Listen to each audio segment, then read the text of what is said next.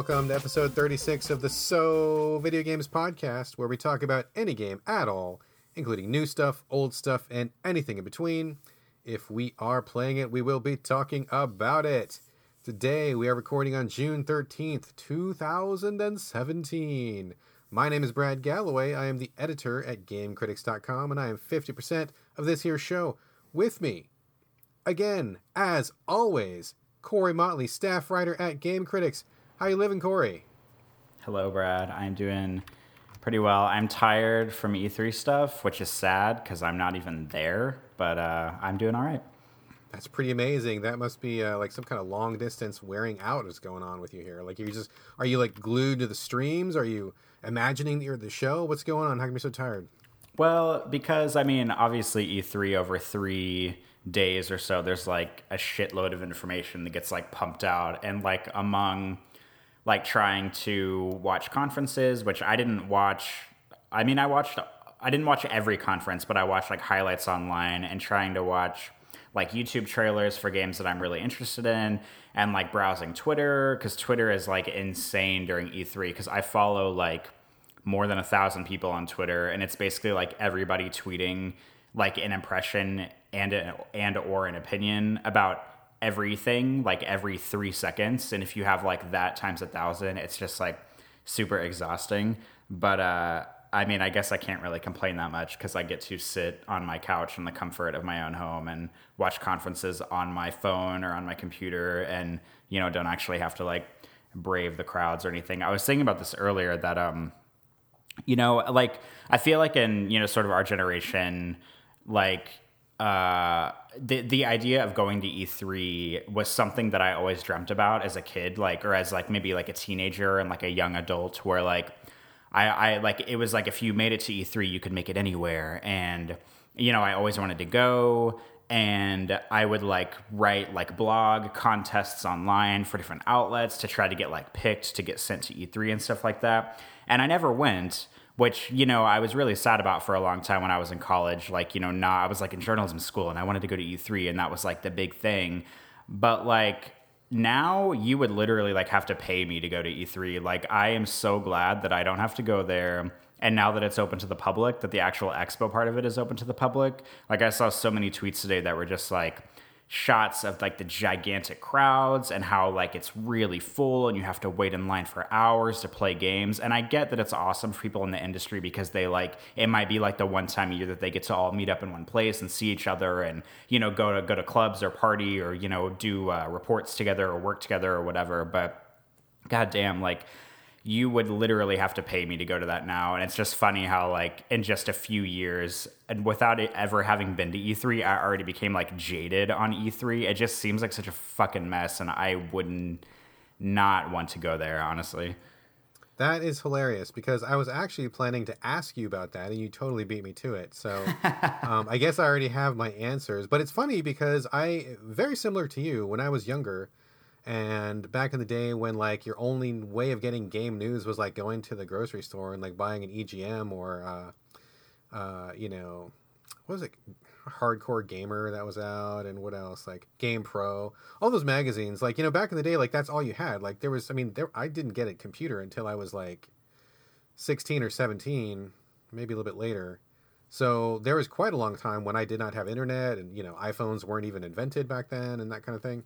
So back in the day, uh, whenever E3 would roll around, the magazines uh, would get like three times as thick. And I remember like being so excited, like, oh my god, it's E3 issue, and like the magazines are like it's like a phone book. Oh, I'm gonna check out all these games, and you get like one screenshot and like half a paragraph for each game or something. and like that's all you would have, and you'd be like, oh my god, this is the best. Look at all these games, and like it was just fantastic. And and just like you, I often thought about like, oh my god, I, I gotta go to E3. I want to go to E3 so bad. And luckily, I actually did get to go. I've been several times, so it was really nice to go. And it is busy, it is crowded. Even before they opened it up to the public, it was really crowded and noisy and everything that you have heard. But at the same time, it was really kind of awesome because uh, just to be in a place that has so many games in one place where everybody in there likes games, well, you know, ostensibly anyway, everybody cares about games everybody wants to talk about games like you're not looked down on for liking games and you know um, you know, I'm not that much older than you, but I am older than you. And like, you know, when I was coming up, it wasn't exactly as cool as it was to like games back in the day. Like, I mean, you were kind of looked at as a fucking nerd. So to go to some place where nobody thought you were a nerd for liking games was pretty fucking awesome. So I'm really glad that I got to go, and I know that a lot of people are jaded, and for good reason. I mean, I, I get that for sure. Like, but for me, I always have really enjoyed it. I just like being part of that crowd and seeing people and seeing some uh, you know friendly faces and people that I've met on email and on Twitter. Always really good. But I have to you know be honest. Um, I don't like LA very much at all. I think LA is uh, you know, I don't want to say anything really bad about LA. I know a lot of people who live in LA that are good people, but I remember the first time I went to LA and I was shocked. I was like, what the fuck is this city? Like everything had like these steel shutters that goes down over the front of the stores. There's barbed wire everywhere. Like just these concrete like canyons where like nothing's going on and I'm like, "Oh my god, this is looks like a fucking war zone down here. Like what the hell is going on?" It really blew my mind and I, it was just really strange. Um and I have a couple of really funny stories. Uh, I don't know that they're appropriate to share, but you know, when I was down there, that was for my first E3. That was when I met a lot of the Game Critics staff in person for the first time, and so that was a really good memory also. So I really do like the the feeling of going to an expo like that. I think it's really great. I think everybody should try it at least once. But you know, uh, PAX West is like ten minutes from my house uh, in Seattle, and PAX West has grown and grown and grown. And honestly, I feel like it's you know, it's not quite as big as E3 and we don't get the publisher press conferences, but for all intents and purposes, it's basically the same thing as E3. So I go to it here in Seattle, 10 minutes away. I can come back home, sleep in my own bed, see my family.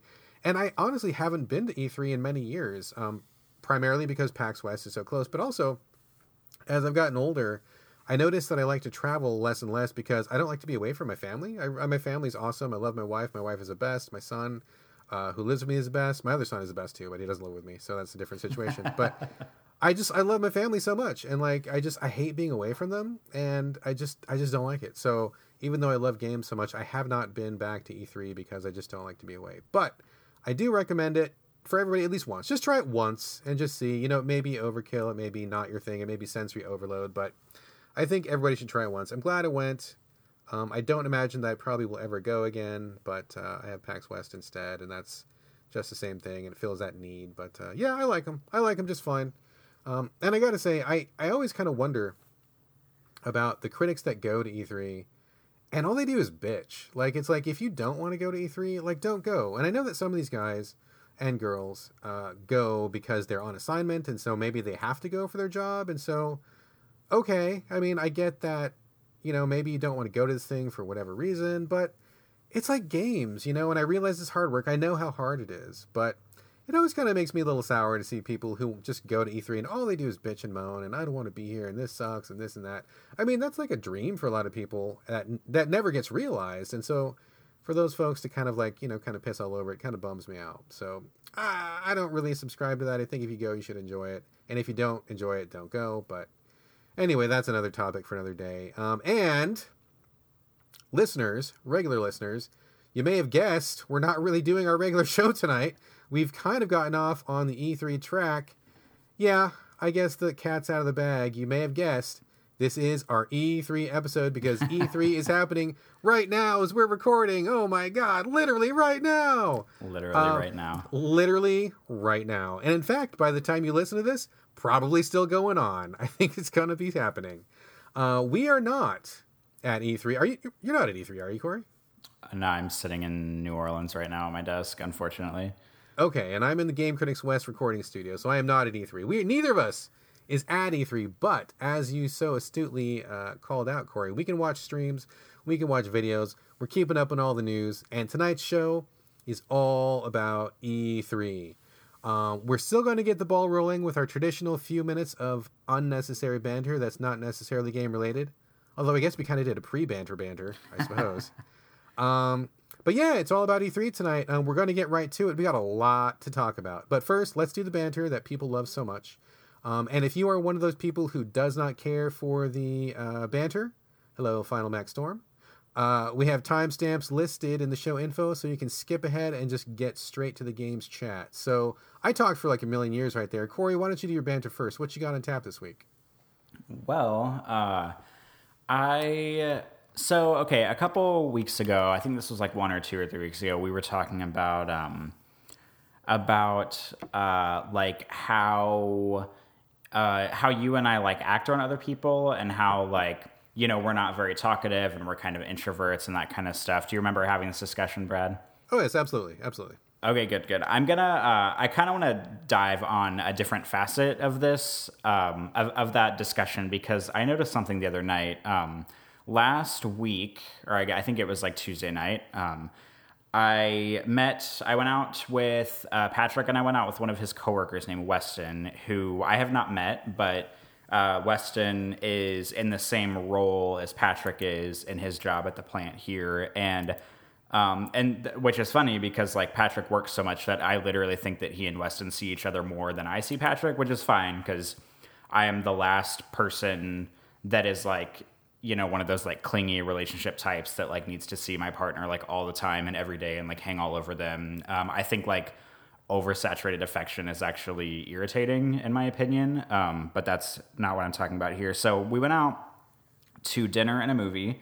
Uh, Patrick and Weston and I, and I got to meet Weston for the first time. And he's like a little bit younger than us. He's maybe like 25, I think. Um, and we went to go see Wonder Woman, which was excellent. I highly recommend it. Um, but that's also not the point of the story. But I realized something about myself whenever I went out to dinner with Patrick and Weston, and that is I probably if if anybody has ever met me for the first time, um, there is a very good chance that I come across very boring. And and it's probably because um, I, I, realize that I fall into a pattern sometimes whenever I meet new people, and that is that um, and, and, what what I'm about to say is not supposed to be like a guilt trip, Brad, for you to come in and be like, "Oh no, no, no, that's not true." Like I'm just saying this because this is what I believe is factually true, and uh, and where I'm going. Where when I meet somebody for the first time, I tend in general to believe that I'm not a very interesting person, and I'm not saying that for you to you know say that I am. I, I don't think I'm that interesting. I I, I literally like play video games a lot and I talk about video games on a podcast and I take pictures of people and I I don't think I'm that interesting of a person, just like as like a baseline judgment. So, and I'm also not a person who likes to talk about myself a lot, which is funny because here I am talking about myself a lot on a podcast. But um, I, I'm not one of those people who likes to talk about myself unless like somebody asks me a specific question or unless like you know, I know you really well, or maybe like I've had a few beers or something like that, and I'm like more talkative. But in general, when I meet somebody, I don't think I'm interesting, so I don't talk about myself very much. And I also don't answer questions like super duper thoroughly because I'm not really a self promoting kind of person. Like, I don't, because uh, I think it's irritating when people like think that they're really interesting, and I don't think I'm interesting. So whenever I went out uh, to dinner and a movie with Patrick and Weston, I didn't really say a whole lot. And like whenever Weston would ask me questions, I just gave him like, you know, like maybe like a paragraph's worth of an answer, if that. And I like in that situation, I think I come off as both boring and rude. And like I'm not trying to be, but I just like don't I don't really like talking about myself all that much. And I don't think that I'm interesting. So I just don't really like like I don't want to be that guy that's sitting at the dinner table that just like goes on and on about like my life and what I do and blah blah blah because like I don't think it's really even worth like talking about. Um, so I don't know. Like, I guess I don't really have a big point to the story, but I just kind of wanted to like brainstorm some stuff about like the way that I act and the way that I am around new people, like more often than not, and just wanted to like bounce those thoughts off of you and see what you thought, Brad. Huh. Uh, okay, I did not see this coming in your banter. Was not prepared for. Uh, was not prepared to rate my co-host tonight. No, no, no. That's not what I mean. I just wonder, like, do you do this kind of thing, or like, what do you think about like people that talk about themselves a lot versus people who don't, or people who like are boring, or maybe they're not boring, but they're not. They don't like talking about themselves, or just like stuff like that. I'm. I guess I'm just trying to use this as a really as a jumping off point for like a small discussion about this kind of thing. Well, you know, I don't know. I mean, I guess, uh, I guess it depends. I mean, I think that whenever I meet someone, it's it's hard to carry on a good and natural conversation with someone if you've just met them. I mean, I tend to be an introvert. I mean, we've covered this before. I'm very introverted, uh, despite the fact that my job uh, puts me in front of people all the time, and I have to do a lot of public speaking and stuff. Uh, but I'm very, very introverted, and when I'm on my own time, I tend to be very quiet, and I don't like to talk to a lot of people. Um, I don't like to be around people very much, and I tend not to talk about myself very much, just because um, I think I am interesting. I'm a, I'm very interesting, but but uh, I'm also humble, very humble. Uh, but I tend to find that a lot of people don't listen, and so I don't like to say something if someone's not listening, because I hate to like you know go out of my way to say something, you know, maybe even personal or maybe something that I feel like is important, or maybe I'm opening myself up a little bit, and then if that person is just not really paying attention or half paying attention, or they just use that as a springboard to go and talk more about themselves, that's really like kind of a turnoff. And so I tend not to engage unless I know a person really well and I really know that they're going to be listening or that they're going to be, um, you know, just engaging me on an equal level. So, you know, you don't get that too often. Um, I'm more of a person who has like, you know, two or three really close friends and that's it, as opposed to somebody who like knows a bajillion people, but none of those friendships are really deep. So, um, yeah, I don't know. I don't, I don't find myself in that situation very much just because I don't go out and meet people very much in in a personal way like that. I try to really avoid that. Um, but when I do, um, when I do end up talking to people, um, yeah, I don't know. I don't I don't volunteer a lot. I tend to listen more than I talk because uh, you tend to learn more that way, and it kind of it lets people kind of, you know, show you what they're all about if you don't really say a whole lot. Um, and plus, these days, God, there's so many topics that are just really sensitive that it becomes really hard sometimes to talk about things unless you know ahead of time exactly who that person is. You know, God forbid religion or politics or anything come up you know like it's you know this is this is funny. Um, i was listening to a podcast. I'm not going to name the podcast but i listen to a lot of podcasts. Uh, big podcast fan. I was listening to one of my favorites. It's one of the podcasts that when this one this one comes up in my feed i will stop whatever other podcast i'm listening to and then listen to this one because i really like it a lot and i thought i had a pretty good beat on these guys and on the very most recent show one of them said a joke that I thought was really racist, and it really turned me off. And so, you know, that just kind of goes to show you never quite know like what somebody who somebody is unless you know them really, really well. And of course, a podcast person wouldn't qualify. Um, so whenever something like that comes up, like when you meet somebody or you know, like uh, you make a political comment like, "Oh my God, that Trump," right? And if they seem to kind of like, "Oh," it just is really awkward. So I tend to not talk, um, and I kind of leave that door open for other people. So I don't know that it really answered your question, uh, but I do share your reticence in kind of talking about myself as you t- don't talk much about yourself. I don't think that makes us boring though. I think it just it just makes us different. Yeah, I think uh, when you said humble, that was definitely the right word for it because like I I don't ever want to be the guy in the room who like brags about stuff that I do or is like you know because like you know that i do like a lot of photography and i i never want to be that guy that's like oh wow look at all my great pictures. Aren't they great? Like i totally like i post a lot of photography that i do on twitter but i'm never like it's rare that i i mean i'm like really like congratulating myself on my work and i think it's just because i try to be humble and it's weird that like I don't know. It's funny whenever you fall into a situation where you like co-host a podcast and then you spend 20 minutes talking about how you're an introvert and and I feel like the same thing kind of happens with like people that do like YouTube videos because like there's like a handful of YouTubers that I watch pretty regularly and this isn't even video game related like I I hate watching like Twitch and video game streams this is like other YouTube stuff completely um but you know there there's a, a, a trend in YouTubers at least the ones that I watch where like they have like social anxiety disorders or like you know they have like problems with like being around crowds or being around people. And it's just a really interesting situation because like here they are recording videos to put themselves in the public light to try to like talk about things or like spread their knowledge on whatever topic they're discussing which is kind of like the exact opposite of you know being like being like socially anxious because they're putting themselves out there. But if you think about it like those people are literally sitting in their bedroom like looking at a camera. So it's not like they have like you know a 30 person film crew recording them and it's not like they're doing like big press tours or anything. So i don't know it's just i think i'm getting like way off on the topic now but it's interesting to be in a position like you and i are where we put ourselves out there or like someone who does youtube videos who puts himself out there or even like you said at your job like where you're always in front of people you're always talking you're in crowds a lot. But you're also or you and i and all these other people are also like introverted at the same time i guess yeah, yeah, that's true. I do want to say one one quick thing though. I think that um, there's a difference between um, bragging and being very honest um, about yourself, and so I think that um, I think it's in our in American culture anyway. I think it's really awkward to like talk about yourself without seeming like you're bragging. Um, but you know, like for example. Um, I'm really good at my job. Like I'm one of the best people at my job. I'm amazing at my job. Um, so like if people hire me, like they know they're going to get like world class service. Um, but you know, to say that it makes it sound like you're kind of bragging, but at the same time, you have to be honest, right? Or like if you're a really good person, or if you have something that's worth talking about, it's tough to talk about that without sounding like you're full of yourself.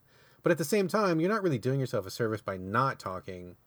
So I think that's another kind of interesting line to walk where you may have something that's really worthwhile to speak about, or maybe you want to share something that's really worthwhile. But at the same time, you you know, and we tend to kind of look at people who, who speak like that as people who are kind of you know, bragging or boasting or, or trying to look big or something. So I think that's kind of an awkward line um, to traverse. Uh, yeah, I mean, I, I, we are kind of getting off topic here, but I think that's something else to add to the mix. Maybe we can talk about that at a different time. But uh, yeah, something else. Something else. It's hard. It's hard to talk. It's hard to be a person. It's hard to talk to people. It's it's tough to be human. Being human is really difficult. I think that's the bottom line here. I wish that we were transitioning right into talking about Detroit Become Human right now because that'd be the perfect segue, but we are not, unfortunately. We will we will pretend like we are, and then when we get to Detroit, we'll just you know remember this. Remember we talked about this. we'll segue right into it. Um, anything else you want to add to your your, your banter, Corey? Uh, I don't think so. Um, that was just me bouncing ideas around about you know people and how I act around people and how other people act around people, so I could get it off my chest into a public forum, and that is all I have to say. I think. All right, fair enough, fair enough. You extrovert, you. um, I'll do my banter really quick. Uh, it's been a long weekend, sort of. This is my first weekend off in a while, so I was really excited to stay home, but it ended up being kind of busy. We had some uh, old friends from out of town who just happened to be in Seattle, and we hadn't seen them in a really long time, so we felt like we should have them come over because it was just the decent thing to do. So they did. And so they were here, cool people, but you know, having guests show up at your house unexpected and you're not really prepared for them, and then they're here the whole time, it's kind of exhausting. I'm not big on, as we just said, not big on chit chatting, not big on hanging out with folks and stuff like that. So that was, you know, a little bit of an energy suck.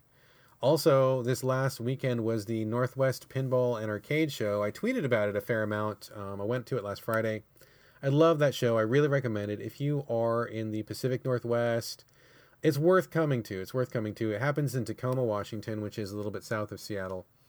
Wonderful show. They bring like a ton of uh, old pinball machines, more recent pinball machines, arcade machines, sit down arcade machines. There's some new stuff. Um, you pay one entry fee, and then everything is set to free play when you go inside, which is amazing. And I just love that show so much.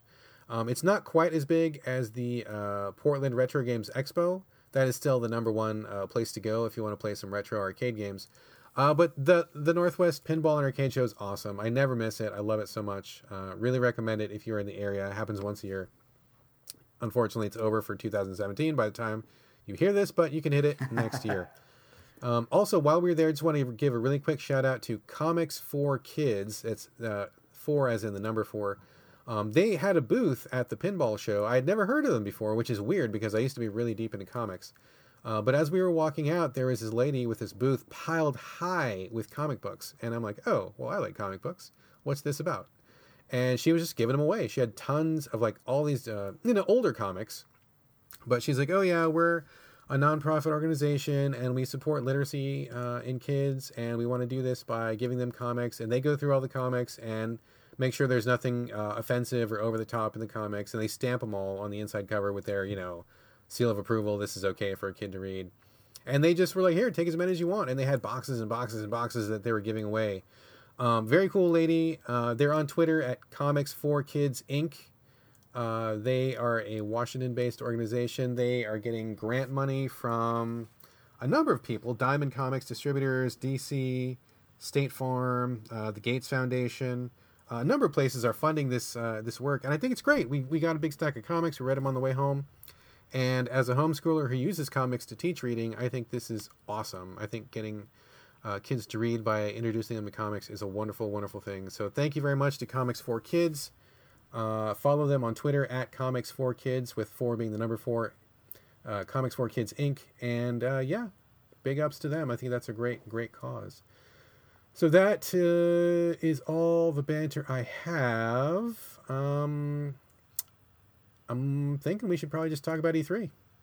Yeah, let's talk about E3. E3. All right. Uh, this is a big show. Um, at the time we are recording this, it is the first day of the exhibition floor being opened, which means that not a lot of news has trickled out from the games that are on display. So tonight we are going to be talking mostly about the games that they showed in all of the press conferences, um, all the major uh, publishers, Sony, Microsoft, Nintendo, also Ubisoft, also Bethesda. Um, I think that's it. So we're going to be talking about all of those conferences, and maybe next time we'll talk about uh, sh- uh, games which were not shown.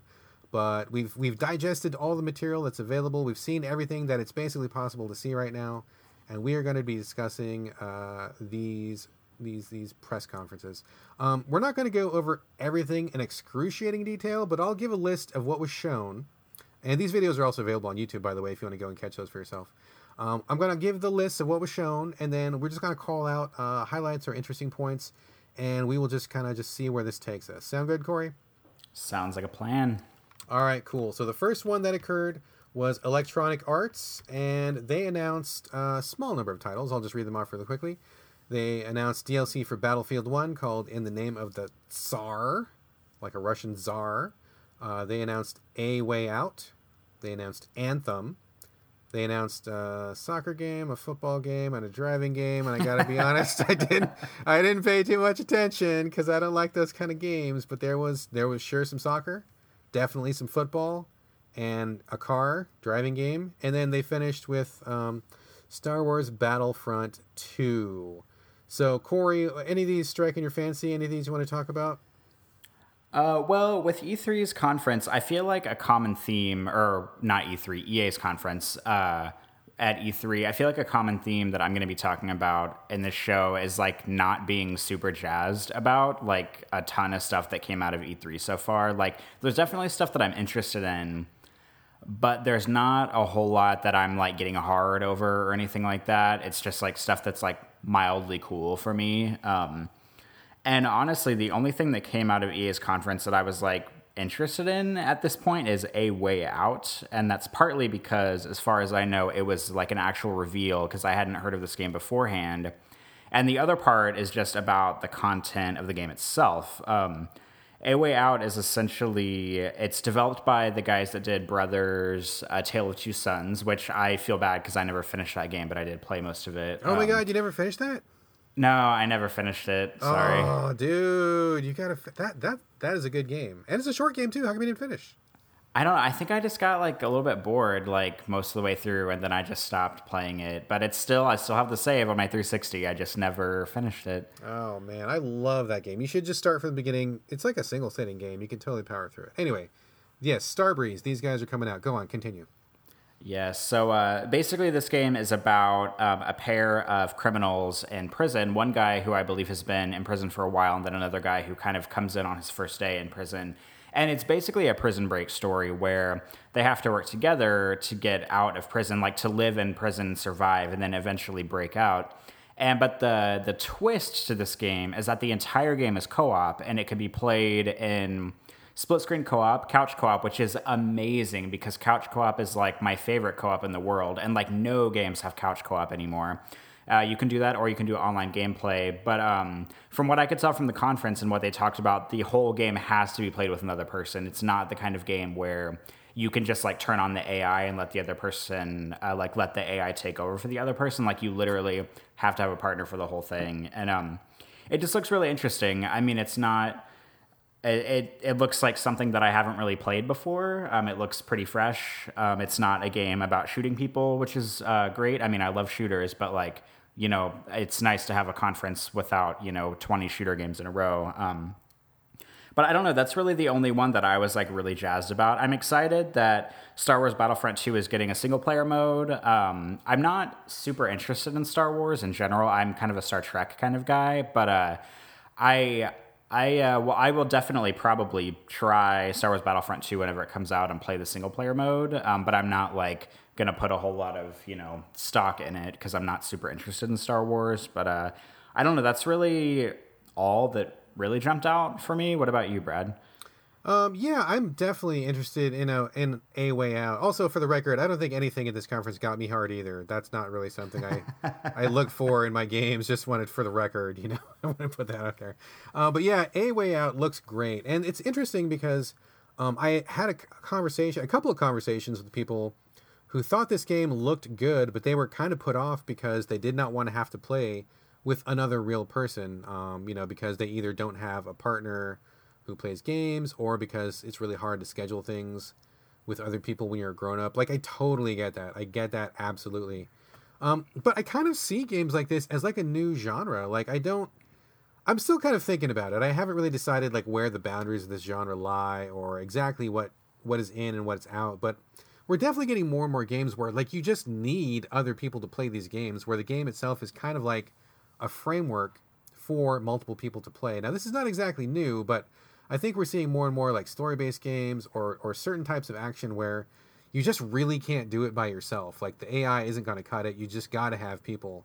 Um, so that's an interesting twist. At first, I was kind of against that idea because I used to have that problem as well. Um, you know, trying to uh, find people to play with online is really, really tough. Uh, my schedule is really erratic. I know other people's schedule is erratic. You throw in different time zones and people just not feeling it or people being busy or whatever. Um, so I get that. I'm very sympathetic to that. Uh, but at the same time, I think this game looks great. I think it's a great idea, and I'm open to more of these things. Um, I think I'll be able to play this because my wife is a hardcore gamer just like I am, uh, and that was not an accident. We got that was intentional on my part. Uh, so that worked out for me, and I think that that's going to work out in the future. But you know, um, yeah, I don't know. I think it's it's something that I think people can explore. I'm really interested in seeing what other types of games can incorporate other people that are not just shooters or not just uh, the real basic, you know, combat games. This looks really fascinating. I mean, they showed examples of like one guy hiding inside the prison. He's hiding inside a laundry basket, and then the other guy pushing the basket, or you know, one guy is on the floor and one guy is up on a catwalk up above and they're kind of like you know in the same scene. One guy is like in the middle of a cutscene, the other guy is watching him in that cutscene, which is kind of interesting. Um, I just I think it's a great idea, and I think that Starbreeze really um, earned a lot of credit with me for Brothers. I thought Brothers was fantastic. Um, I know a certain segment of people really kind of shit all over it, but I thought it was amazing. I loved it a lot. So um, definitely looking forward to a way out. Um, as far as Battlefront 2 goes, not interested. Um, I may rent it and play the story mode. That's like the big addition this time around. I mean, for those who didn't play it, the first Battlefront was just multiplayer only, which is really boring. I uh, did not care for that game at all, even though I was down for a Star Wars shooter. And uh, I think a story mode is great. I mean, I'll probably gamefly it, play through the story mode, then call it done because what they showed was just, you know, more of the same, which didn't really capture me the first time. And even worse, they had a bunch of shit from the prequel movies, which I think are awful. Uh, so they had a bunch of like uh, the combat droids or whatever they're called, battle droids, and some of those ships from those uh, those those prequel films, which were just atrocious. So that was just like, ugh, that was anathema to me. Just no interest whatsoever. Um, I think soccer, football, and driving game all looked really good. I'm sure those will be great for the fans. and the one that is really interesting and one that really popped up several times over the course of these conferences was Anthem. Did you uh, had no interest in Anthem, Corey? I was actually because um, I. Uh, spoiler alert did not actually watch the press conference for ea whenever i looked at the list of games was unveiled i just looked up individual um, trailers but i was planning on discussing anthem during xbox's portion because that's whenever they like showed it off with the new Xbox. So I am interested. Um, we can. Do you want to talk about it now? No, let's get to it when we get to the Xbox because they really featured it really prominently at Xbox. That's fine. Um, we'll we'll get to that in just a moment. Um, but that wraps up EA's conference. Uh, not a whole lot to chew on. Um, but you know, EA is EA. I'm not really their biggest fan in general. Are you much of an EA guy, Corey? Uh, it just kind of depends on the game, I guess. Like, obviously, EA published um, two of the three Mass Effect games, but eventually, I think they acquired the first game. And um, I don't know. I mean, I know that people like like to shit all over EA because they're like probably the biggest publisher. I mean, are they like the biggest console publisher, Brad? Do you think? I think that they are. Yeah. Um, so people automatically are like, "Oh, EA, like." they're you know a bunch of corporate hacks and all they want is you know money and blah blah blah which you know might be true but you know i don't know i mean i wasn't like super impressed with their press conference. Uh, so i mean i don't know. My feelings on ea are just kind of like middle of the road i guess. All right. Fair enough. Fair enough. Um, let's move on to the next conference. The next one in sequential order was microsoft. They announced a shit ton of games. This was probably i mean like I, I was shocked. I was shocked. Because these guys are really known for getting bogged down in a lot of corporate speak and a lot of tech specs, a lot of just talking heads. Like, uh, the, their conferences are usually awful. They must have really gotten the message uh, the last couple years because people hammered them over and over for being just out of touch and not knowing what the fuck is going on. Um, so they really course corrected this year. They showed a ton of games, probably the most game focused press conference they've ever given, like like ever. Uh, there's also no mention of fucking fantasy football, no mention of using the Xbox as a cable TV pass through, or any bullshit like that at all. Kinda amazing. So let me read through the list of games really quickly because there was a lot, and it, we're also going to talk about like the the elephant in the room, the Xbox One X. That was what they led off with. Uh, native 4K display. It's backwards compatible with Xbox One launching at 4.99 which is what i which is what i called. Uh, you can go back and listen to that episode when we talked about it. 4.99 is what i had it pegged at so i'm happy to be proven right. Um, the games they announced forza metro exodus assassin's creed origins player unknown's battlegrounds deep rock galactic state of decay 2 the darwin project uh, some random minecraft stuff dragon ball something black desert the last night the artful escape project vane sea of thieves tacoma Super Lucky's Tale, Cuphead, Crackdown 3, a bunch of indies in like a kind of trailer of quick clips. Uh, I didn't get the names, but there was a lot of indies shown. Um, Ashen, Life is Strange Before the Storm, Middle Earth Shadow of War, Ori and the Will of the Wisps. Uh, they discussed Xbox uh, original original Xbox backwards compatibility, and the game they showed off was Crimson Skies, fan favorite. They also announced 4K updates to some games for free, which I guess means some are not going to be for free. I don't know. And again, they got to Anthem. So we'll talk about Anthem in a second. Corey, out of the long list of games I just read, what's like like pick one and then we'll discuss. What's leaping out at you first? Um, okay, the really sad thing is that the thing that's sleeping out at me the most was one of the games that was featured in like the indie splash, like uh, ID at Xbox thing. Because I mean, you're not wrong in your description. It was literally like a two minute trailer of just like a bunch of indie games all slapped together. And one overall E3 thing that I that a lot of people were commenting on on Twitter that kind of forced me to notice it is that there was not a very big indie presence at like any press conference. I felt like, except for Microsoft probably had the most, but even so, they didn't really like talk about the games. They were just like, all right, here's like a two minute trailer, and each game gets like 15 seconds of screen time, and then that's it. But the the game that I, I'm almost embarrassed to say that I think I'm the most excited about out of Microsoft's conference is a game called Observer. And I'm mostly excited about this because I knew what it was going in. I had heard of it, I, I already had interest in it, but just seeing it more. Um, what just was interesting to me again. Observer is the second game from uh, ridiculously titled development team, Bloober Team, and they made Layers of Fear, which was a first person uh, sort of like narrative horror game that came out last summer, I think. And I adored Layers of Fear. Um, I thought it was great. It was kind of like it, as like PT got canceled and Silent Hills got canceled and like a bunch of like first person horror games started coming out that were sort of like sort of like ripping off PT. Um, that one was the most successful one in my opinion. Uh, kind of sort of up until Resident Evil 7 came off, if you can call Resident Evil 7 a PT ripoff. But um, but uh, Observer is basically another first person uh, horror exploration game, but instead of it being set in like a dark, spooky mansion like uh, Layers of Fear was, um, Observer is like in like a sci fi universe where like it looks sort of like more in line with like Soma scary than it does with like PT scary because I guess it's about like being in the future and like a sci-fi universe and you can use like technology and like mind hacking to like scare people and like to to penetrate like your worst fears as you're going through. I don't really know a ton about it. I don't think they've released a ton about it, like storyline wise. But um, Observer, I'm super interested in. I am tentatively interested in the original Xbox backwards compatibility. I think uh, Microsoft is definitely doing it right with backwards compatibility because, like last week, Sony basically came out and said, "Hey, we don't give a fuck about backwards compatibility," and it kind of like set the wrong tone for them.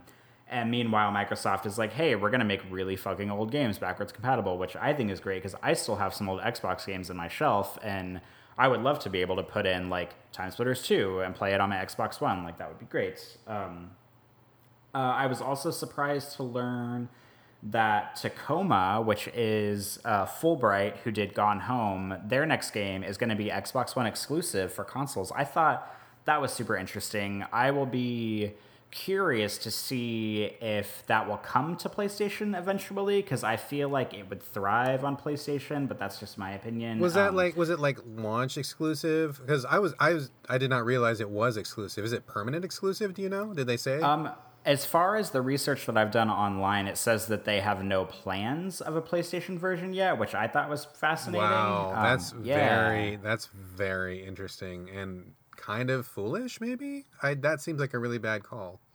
Yeah, I thought so too. Unless, um, I mean, I feel like the same thing happened with Super Hot. Like, for some reason, the original Super Hot is Xbox One exclusive on consoles, and that game is just like dying to be on PlayStation 4. I feel like it would find such a bigger and better audience on PlayStation 4. But, uh, you know, I'm guessing that Microsoft handled over or handed over an assload of cash to both of these developers in order to keep their stuff uh, exclusive to the Xbox One. But uh, I, for the record, did not like Gone Home. I think that game is super fucking duper overrated. But I am really interested in Tacoma, so I, I have high hopes for it. Um, I think the last thing before we talk about, because I, I, think we'll talk about the Xbox One X in a few minutes, but the last thing I want to talk about real quick is that I think it's interesting that um, that uh, the whole fiasco that happened with the last night, and this is like a sort of like a pixel art style. I think it's like a 2D side scroller. I honestly didn't really look up that much on it because it did not take long for uh, for bad news to come out about this game whenever it debuted. Basically, whenever this game debuted at Xbox or at Microsoft's conference, it looked amazing and everybody was like, "Wow, it has a really good art style. I'm super interested in this game."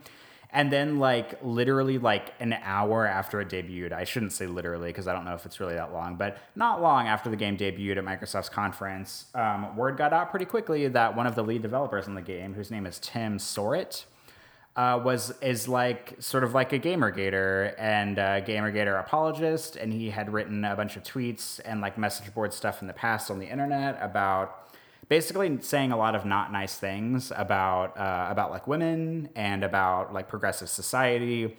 And the whole point of the game, which is uh, quite possibly the dumbest storyline I've ever heard in my life, is that it takes place in a futuristic cyberpunk universe where progressiveness has gone too far, which I don't even know what that means. Um, and the whole point of the game is that universal basic income has been implemented into society and all of a sudden people lose their passion to do anything in life because they're all getting paid for doing nothing. And they have to like reverse turn to capitalism to get like happiness out of life which i mean Eh, that basically goes against everything that cyberpunk has ever stood for like ever and yet the game is supposed to be a cyberpunk game so I am not interested in this game in any way, shape, or form. I know that recently Tim Soret had written an apology, and the development team had written an apology, basically saying that they believe in feminism and they believe in progressive society and all this stuff, which I think is just them trying to cover their asses because they saw their sales potentials for this game plummeting as soon as word got out that one of their lead designers is a fucking asshole. So I don't. I'm not interested in this game. I kind of hope it crashes and burns, but that's just me. Um, that's the last thing I want to talk about. I know you and I will probably get to Xbox One X and Anthem in a minute, but uh, other than all that shit that I just talked about, what are you interested in, Brad? Well, let's let's talk about the last night again for a second here. Um, I want to just jump in on that. Uh, I had not heard of this guy um, until this little you know reveal happened. I did I had not heard of his game, didn't know who he was or anything. Um, but you know, like like without knowing anything, looking at the last night, I mean, it looks very much like um, like a like a 2D pixel art Blade Runner is what it looked like to me. And I gotta say, like it was very attractive looking. I like I like pixel art when it's done well, and I'm a big fan of indie games. And so just just looking at the trailer without knowing anything about it, I was like, oh, this looks pretty dope. I'm I'm kind of curious about this one. And then you know after the fact, I found out, oh, you know this guy is anti-feminism or he's a gamergator or something. Like I mean, I didn't really go and like read up a lot about it. I mean, I saw a lot of people kind of pushing back and I was trying to filter through Twitter to figure out what was going on. Um, so I don't know this guy. I don't know what the actual truth of the matter is. I don't even know if that's actually what his game is about because I heard some people saying that's not what the game is about, and it's kind of like, you know, the game isn't out, and so no one can say for sure. Um, but I think it does raise a good question about whether it's possible or even advisable to to separate an art from the artist. So, I mean, maybe this guy is a gamergator. I don't know. Like, I'm not saying that he is, but like, just for the sake of argument, let's say that he is. If he ends up making a game which has nothing to do with Gamergate, and if it has nothing, you know, anti-feminism in it, if it's just a game, is it okay to play that game, even though you know this guy might be, you know, kind of a scumbag? I mean, again, not that he is. I'm just saying for the sake of argument here. Um, I, you know, I, I think it's a, it's an interesting question because when you start to read up about people that you like, you often find things that maybe you don't like. So maybe that doesn't come through in their work. But, you know, I think there are many examples of people who have written, like, you know, great books or made great movies. And then when you find out about the person themselves, um, you're maybe not a fan of the person, but the work is good. And then all of a sudden you can't, you can't not know those things. And so it kind of colors the work. Um, I'm thinking of like, you know, uh, Ender's Game and Orson Scott Card, who is not a great guy, but that was a really famous book. I mean, I think a lot of people know about that book, and it was very influential. Um, you know, also like on a smaller scale, um, people may not know this, but Doug TenNapel, who uh, was one of the creators of, of Earthworm Jim, uh, very unsavory character in real life.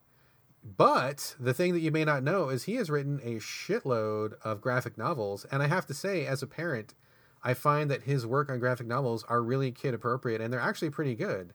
So even though I know about his personal um, politics, and I totally disagree with him. I don't support them at all.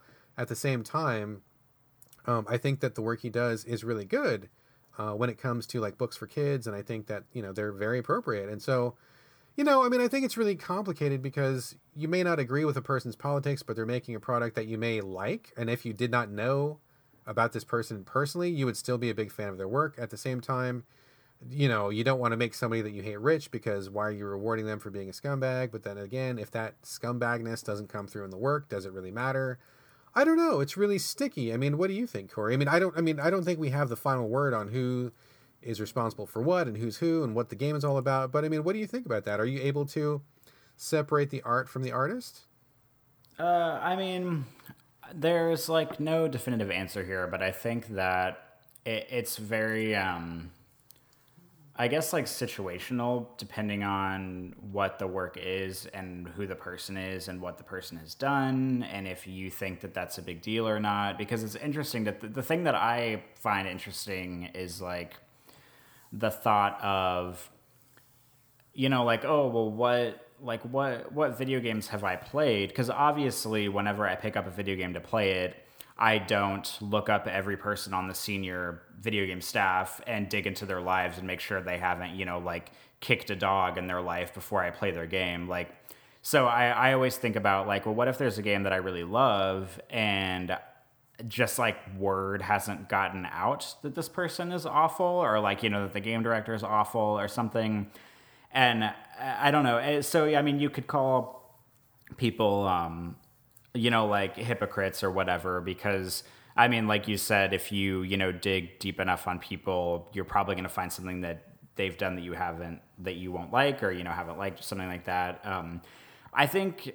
I mean, it's kind of. I, I find it more difficult to separate the art from the artist. I mean, it's possible to like a thing that somebody has put out, and then you also have to think about, well, you know, obviously, most games aren't made by one person. You know, the the guy Tim Soret that's uh, developing this game, like he might be like a lead developer, lead designer, but you know, there's probably like dozens of other people who are working on it, and then you have to have, ask the question of, okay, well would like obviously you would hope that the people working under him are comfortable with him being an asshole uh, and then like how much of the blame is put on them because they're the ones working for him and hopefully they would have done their research on their own boss to make sure that like he is an all right person before they worked for him. And it's just like a giant rabbit hole of like question after question after question of like who can you push the blame onto? And especially in this day and age where you know everything is uh, you know, sparks into outrage culture, and you hear one thing about per, uh, uh, one bad thing about someone, and then everybody's do- dogpiling on that person, and then all of their fans dogpile back on the other people, and uh, I don't know, like I don't have the answer here, but I can safely say that I am not supporting this game in any way, shape, or form. Um, I will not play it when it comes out. I am not interested in it. I don't think that. Uh, that this guy should be rewarded for being a jerk but um, I mean, that's not to say I haven't played dozens of games that I've enjoyed that are developed by jerks because I just haven't put in the time and effort to you know research everybody who's developed them. But I don't know. It's a giant rabbit hole, and there's like no right or wrong way to answer this without just being contextual with what you are taking in as entertainment, I guess. Yeah, it's problematic. And I think that, you know, you can't unknow something, but at the same time, you don't know a lot. I mean, there's probably something that I really love that is made by an asshole, and I just don't know that person's an asshole, and that probably is true for for every piece of media out there. You know, so I don't know. What I don't know what the answer is either. Um, but I am interested in this game. I'm going to try to do a little bit more research and figure out what the hell's going on. I mean, I, I don't want to paint this guy as a gamer without really knowing that he is because I, I firsthand don't know and I don't want to just assume uh, because you know sometimes things spin out of control and who knows what. Um, but anyway, interesting thing to think about. Interesting. Uh, let's see what else is on the list uh, before we get to talking about the X. Um, I was kind of interested in Deep Rock Galactic. I've never heard of this game before, but it is about a group of, I guess, dwarves in space, and they are looking for minerals. I guess they warp into uh, planets underground and they dig for stuff. They're looking for resources, and then when they when they dig, they come across like bugs or aliens that are living underneath, and they get swarmed, and so it becomes kind of like a team shooter. Um, the reason I'm interested in this is because it reminded me a lot of Helldivers, and Helldivers is one of my favorite games like of all time. I think Helldivers is amazing, and the team that made Helldivers, Arrowhead, uh, they haven't done anything since Helldivers, and so I'm really curious about what they're up to, and nothing has really filled that void. This kind of looks like it. Um, not exactly uh, like a, a, carbon copy, but a lot of the same kind of squad tactics. You working with a couple of other people, holding back these like waves of bugs or aliens coming at you. It had a little bit of the same feel. I'm going to keep an eye on this one. I don't know that it's going to take the place of Helldivers. I don't think anything can really, uh, but I'm going to keep an eye on this. Also, I really would like to call out State of Decay 2. Have you uh, played the original State of Decay, Corey? I have not. Oh, you haven't? Okay. Um, the original State of Decay was on 360. They're actually a local developer here in Seattle, uh, Undead Labs. And I gotta say, I think State of Decay is possibly the best zombie game ever made. Possibly. Uh, it's really, really good. It's about you take control of a survivor who is coming back from a camping trip. You've been out in the remote wilderness, just enjoying nature. When you get back to town, uh, zombies, and you're like, oh my god, what's going on? So you have to like set up a base uh, in a town. You have to scavenge for resources. You have to rescue survivors. It sounds pretty boilerplate, but the thing that really made it special was that you had to actually go and collect these things yourself, and so you're frequently doing these really scary um, supply runs. You also had to manage your home, like you had to figure out like what you wanted to build in each room. So, like, you know, do we need a med bay here, or should we put in some more beds to rest our people? Should we put in a kitchen because food will make them happy? Um, you also had to manage their emotions. Like, people would get really depressed, and if someone was getting too depressed, they would bring down the rest of your group. And sometimes you had to, like, you know, cheer them up. And if they couldn't cheer up, you might have to put a bullet in them because they're causing unrest among the group. I mean, there was all sorts of like sim elements, and it was an open world game. I thought it was amazing. I thought it was fantastic. I loved it so much. Uh, but it was janky as fuck. Like the team, the team's dreams kind of uh, outstripped their reach. And um, although I really love State of Decay, for sure it needed polish. Um, they put out a couple DLCs which were even rougher than the main game. Um, but I love that experience. I still think, even with all the problems, one of the best zombie games ever made, if not the best. And I've played a lot of them. So to see State of Decay 2, um, from what I've seen, it looks basically like the original State of Decay, just like uber polished. Like it looks way more beautiful. It looks bigger. It looks more detailed.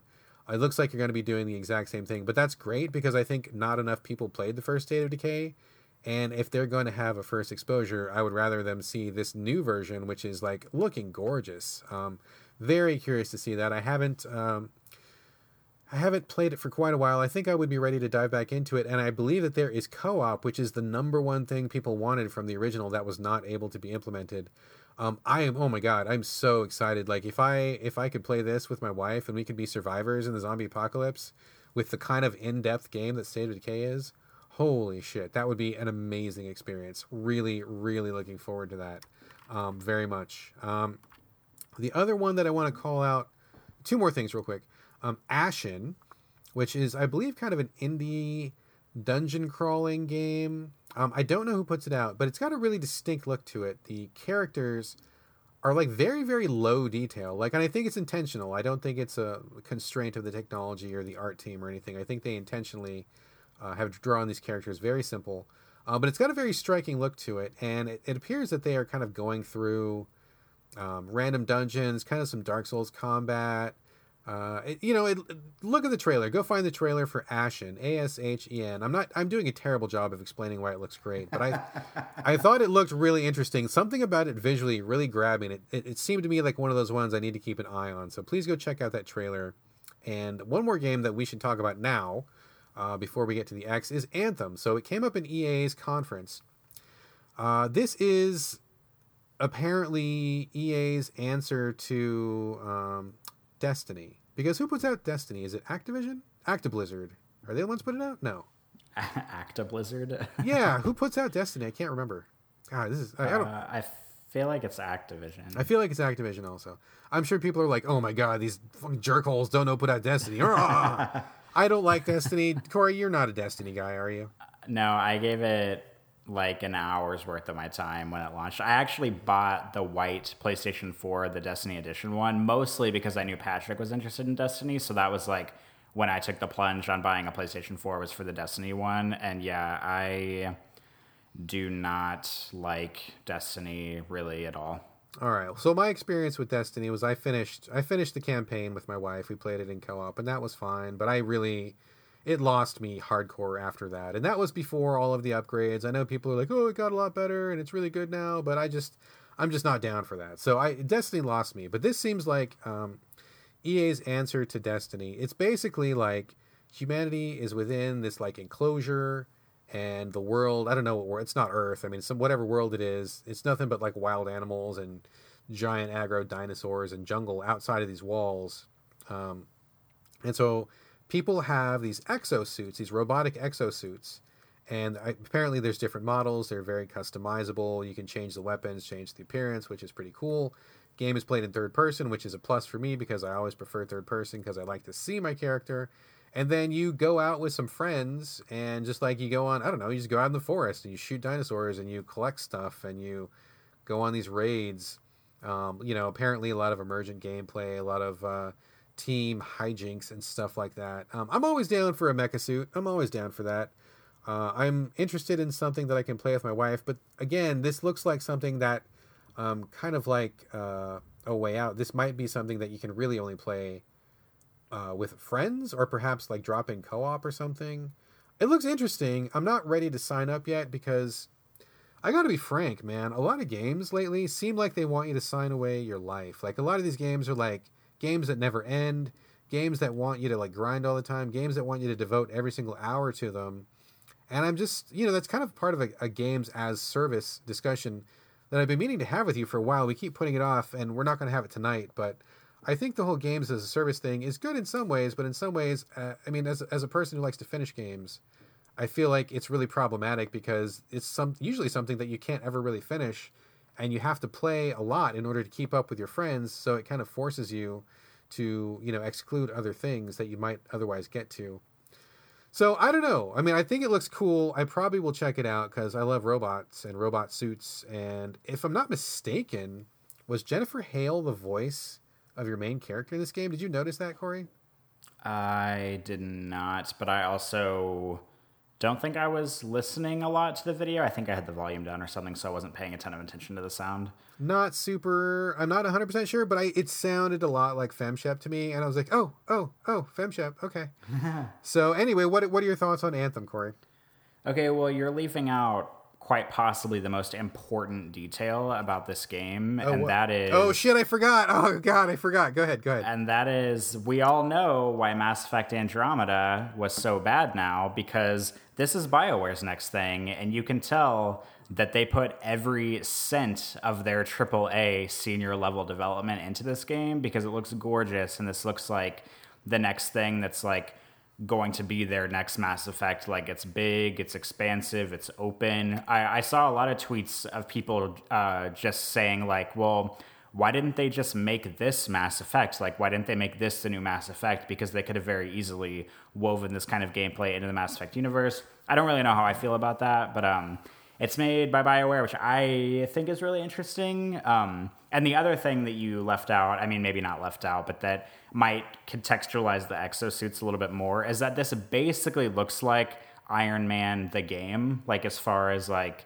the exosuits moving, the way they fly, like you know, they like stick their palms out and the little jets come out and they fly around and it, seems very much like if you've ever wanted an Iron Man style game, this is pretty much the best thing you're going to get. Um, I do have a couple responses to some stuff you said though. Uh, like earlier, whenever we were talking about a way out, um, and you were talking about like the emergence of these games that you basically have to have partners to play. Um, see, in, in my, uh, I guess, opinion, I think that, um, like for example, in the game A Way Out, or even to slightly lesser extent, um, like. Uh, uh, Lovers in a Dangerous Spacetime. Like, I'm okay with a game being co op only if that's like what it is supposed to be. What I don't like at all is a game like Destiny, or maybe um, I'm really, really worried that Anthem is going to be like this because it seems, like you said, a very much like their answer to Destiny. That it's going to be a game that says you can play it by yourself and you can play it alone, and technically, like, you can play it single player but it's going to be even like the division is like this but it's going to be like a hundred thousand times more difficult if you don't have like one or two or three friends backing you up the whole way. I would prefer for a game to just straight up say hey you have to have people playing with you to do this rather than have one say oh no it's single player you can do it alone and then it's like really really difficult if you're playing it on your own. I'm worried that anthem is going to be like that. I'm also worried that anthem because it looks so great and it just looks so promising that by the time Anthem ships, it's not going to look anything like this because I don't think they gave a release date. I meant to go back and look at release dates on these games because a big E3, um, a big fault this year was that a lot of stuff that people announced was coming out at like the end of next year, which means it'll get pushed to 2019 and we'll be seeing it in three E3s before it ever, before the games actually come out. Um, I'm just worried that Anthem, much like Destiny, much like uh, kind of uh, like Watch Dogs originally, that the final thing is just not going to look this good. It's not going to be this expansive. It's not going to be as interesting as this, and it's going to be far too like MMO wannabe video gamey by the time it actually comes out. But I'm still looking forward to it. I just hope that it's not one of those games where it claims you can play it by yourself, but really, if you do, you're basically fucked. I agree 100% with what you said. I agree. If it's if it's a co-op thing, make it a co-op thing and don't just give this like half-ass single player that you cannot play through. Like Destiny was like that. Yeah, you can play it single player, sure, but you can't do any of the raids and you can't do any of these other things because you need a team. Yeah, I totally agree. So 100% agreement. And also, God, I am kicking my, I'm kicking myself because I forgot to mention the Bioware thing because I was thinking about it all fucking day long, all day long. Where I was like, oh, you know, I actually would be really excited for Anthem, except the last couple of games that Bioware's put out have been fucking garbage. So it's like I used to swear by Bioware, but they've lost their mojo hardcore, and um, I don't. I I just the the Bioware that used to be is not the Bioware that is now. So I don't know. Maybe this is what they actually should be doing now. Maybe they're not really making RPGs anymore. Maybe they need to make open world games. That seems to be what they want to be doing lately, and it hasn't really been working out for them. So maybe if they abandon the RPG aspect and just make something like this, like an open world Destiny with Iron Man suits, maybe that's what they're going to be doing. Um, so I don't know. I mean, I'm. It looks great because I love robots and I love flying around and I love dinosaurs and stuff. But uh, yeah, I have very little faith in Bioware now. Their quality control is just in the toilet, and they just have not been making good games lately. So we shall see about that. And I think it's 2018, so probably 2019. Who knows? We'll see. We'll see. anyway, let's talk about the thing that we should, probably should have talked about at the beginning the Xbox One X. The Xbox One X. So, like we said, 499 4K native, Xbox One backwards compatible. Uh, yeah, yeah, yeah. It's smaller than the Xbox One, which is great because that fucker was way too big. Um, interesting name. I think a lot of people are concerned that they're going to get it confused with the Xbox One S, Xbox One X. Sounds very similar. People might have uh, some confusion at Christmas time. Uh, but Corey, what is your feeling on the Xbox One X? Is it go, no go, interested, not interested, don't care, care a lot? What do you what, what's your what's your take? I mean, to sum it up, I just spent the last like 5 seconds rolling my eyes, but I I mean, we all knew this was inevitable. We knew that that Xbox was going to have an answer to the PlayStation Pro because essentially this is Microsoft's PlayStation Pro. It is a mid-level upgrade that plays all the same games that will offer better resolution on games that are like made, you know, for it. It's just like, you know, PlayStation 4 Pro, you pop in Horizon and it'll look better on your 4K TV than it will on a play on a regular PlayStation 4. Um, you know, who knows how much if it's enough to really make a difference. Uh, you know, now Microsoft can say once again, they can, you know, jerk themselves off and say, oh, we have the most powerful console now, which, you know, will probably only last another four years before another console comes out. But, um, I mean, it, it's not really the power of the console that makes a difference. And I know that you and I have had this discussion before. I think this discussion has been around on the game, the old Game Critics podcast for you know a million times. That you know, when it comes to games, it's not about the power anymore. That's not why I'm interested in playing games. I don't. I mean, I appreciate a really lovely looking game, but I, I would rather see games that have better storytelling, that have better. Um, you know ai that have better characters and you know all that stuff and you know stories that actually interest me rather than just a game looking good. And I feel like that's kind of what Microsoft is trying to do right now, saying like, oh, you know, well, look at us, we're over here with the, you know, the technically the best console again. But I mean, they didn't really show off a whole lot that I thought was super duper impressive about the console at, at their conference. Um, I feel like $500 is too much. I mean, it's an easy price for them to go with, but I feel like that's asking a lot whenever the Xbox One S is only it's half the price. I mean, it doesn't have you know 4K resolution. It's not nearly as good as uh, the the One X, obviously. But um, I mean, it's going to be really hard for them to convince people to pay twice the amount of money for games to look a little bit better. Um, I just feel like that's kind of a hard argument to have.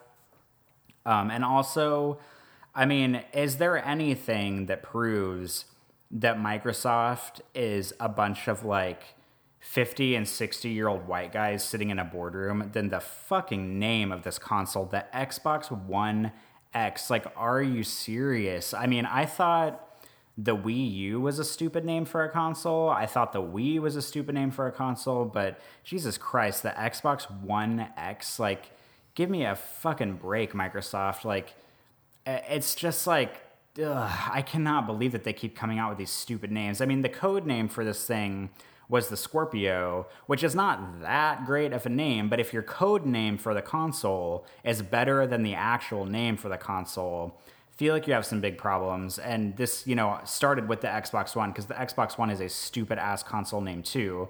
the Xbox One S is understandable because it's like the Xbox One small. They should have named this one, I don't know, like the Xbox One XL or something. It's just like, come on, dudes. Like, invite someone who is not 60 years old and a white dude into your conference room for like a day of your life, and maybe you'll get like a, a more interesting input on console naming and stuff like that. I just, I don't know. I feel like it's so painfully obvious that Microsoft is run by a bunch of like old white dudes who are completely out of touch with like society in general and oh boy you can tell from just the name of the console alone yeah it's a weird name it's a weird name it's not i don't understand why they name anything what they name it i mean none of their consoles make sense honestly um, I, I think there will be some confusion uh, because you know i mean if you look at the wii and the wii u totally different consoles. They didn't even look alike, but like even today, there are people who don't know what the Wii U is. Like they think it's an add-on to the Wii.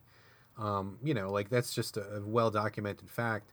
Um, I suspect that they may run into that problem as well because S and X sound very similar, and you know they're both called the Xbox One, so I think that may be a problem. But that aside, that aside, um, I don't have a 4K TV. I have no plans to get one anytime soon, so that's not really a selling point to me. I mean, I'm sure there are going to be some uh, technophiles out there who are really salivating to get like the the, the latest and the greatest and the bleeding edge, but uh, yeah, I just I don't.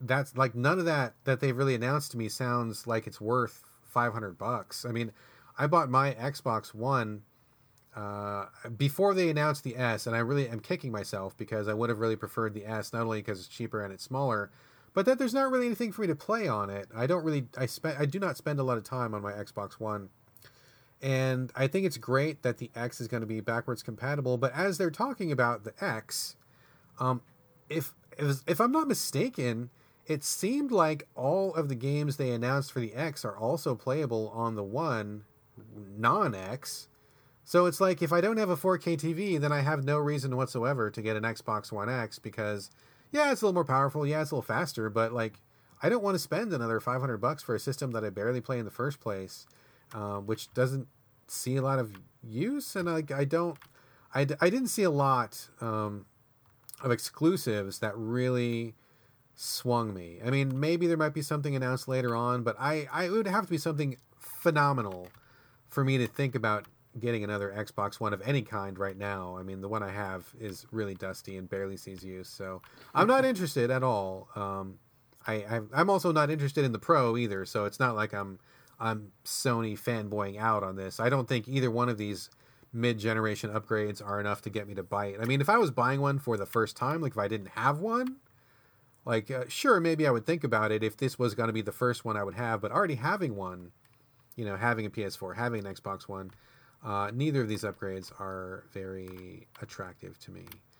So anyway, uh, that is anything left on Microsoft, or shall we move on? Uh, I just want to say before we move on that I think it's kind of fascinating that you and I had absolutely nothing to say about Crackdown 3 and Sea of Thieves because those are like two big like Microsoft Xbox One exclusive, kind of like their like showpieces in a way. Um, and the fact that we neither of us had anything to say about them, I think, is uh, I don't know, interesting. well, oh, since you brought it up, let's let's say something about it. Uh, Crackdown Three looks just like you would think Crackdown Three looks. I like. I'll probably buy it. I'll probably play it, but it looks exactly like what you'd expect. So I honestly, as I was watching that trailer, I was thinking they kind of missed the boat. I think it's it's taking too long for Crackdown Three to come out, and like so many other games have come out, I think that maybe it's not going to be. Um, the splash that it would have been if they hadn't fucked up Crackdown 2. Uh, and as far as Sea of Thieves, that is totally another one of those needs to play with friends genre because, as far as I know, there's no single player. Like, you need a group of people to. You, you play as a pirate, and you are one pirate on a ship, and so one guy's got to steer, one person's got to work the sails, one person, I don't know, swabs the deck, one person sings a shanty. I don't know what they all do, but they all they all have a fucking role, right? Like you cannot pirate a ship by yourself. And just looking at this, I'm like, I'm never gonna play this. I'm never gonna get four friends together for this. I'm never gonna, you know, it's never gonna happen. I don't even remotely think I'm gonna play this game at all. And even if you do play it, it looks kind of boring, honestly. I mean, what what did you think about Sea of Thieves? You gonna jump jump into this?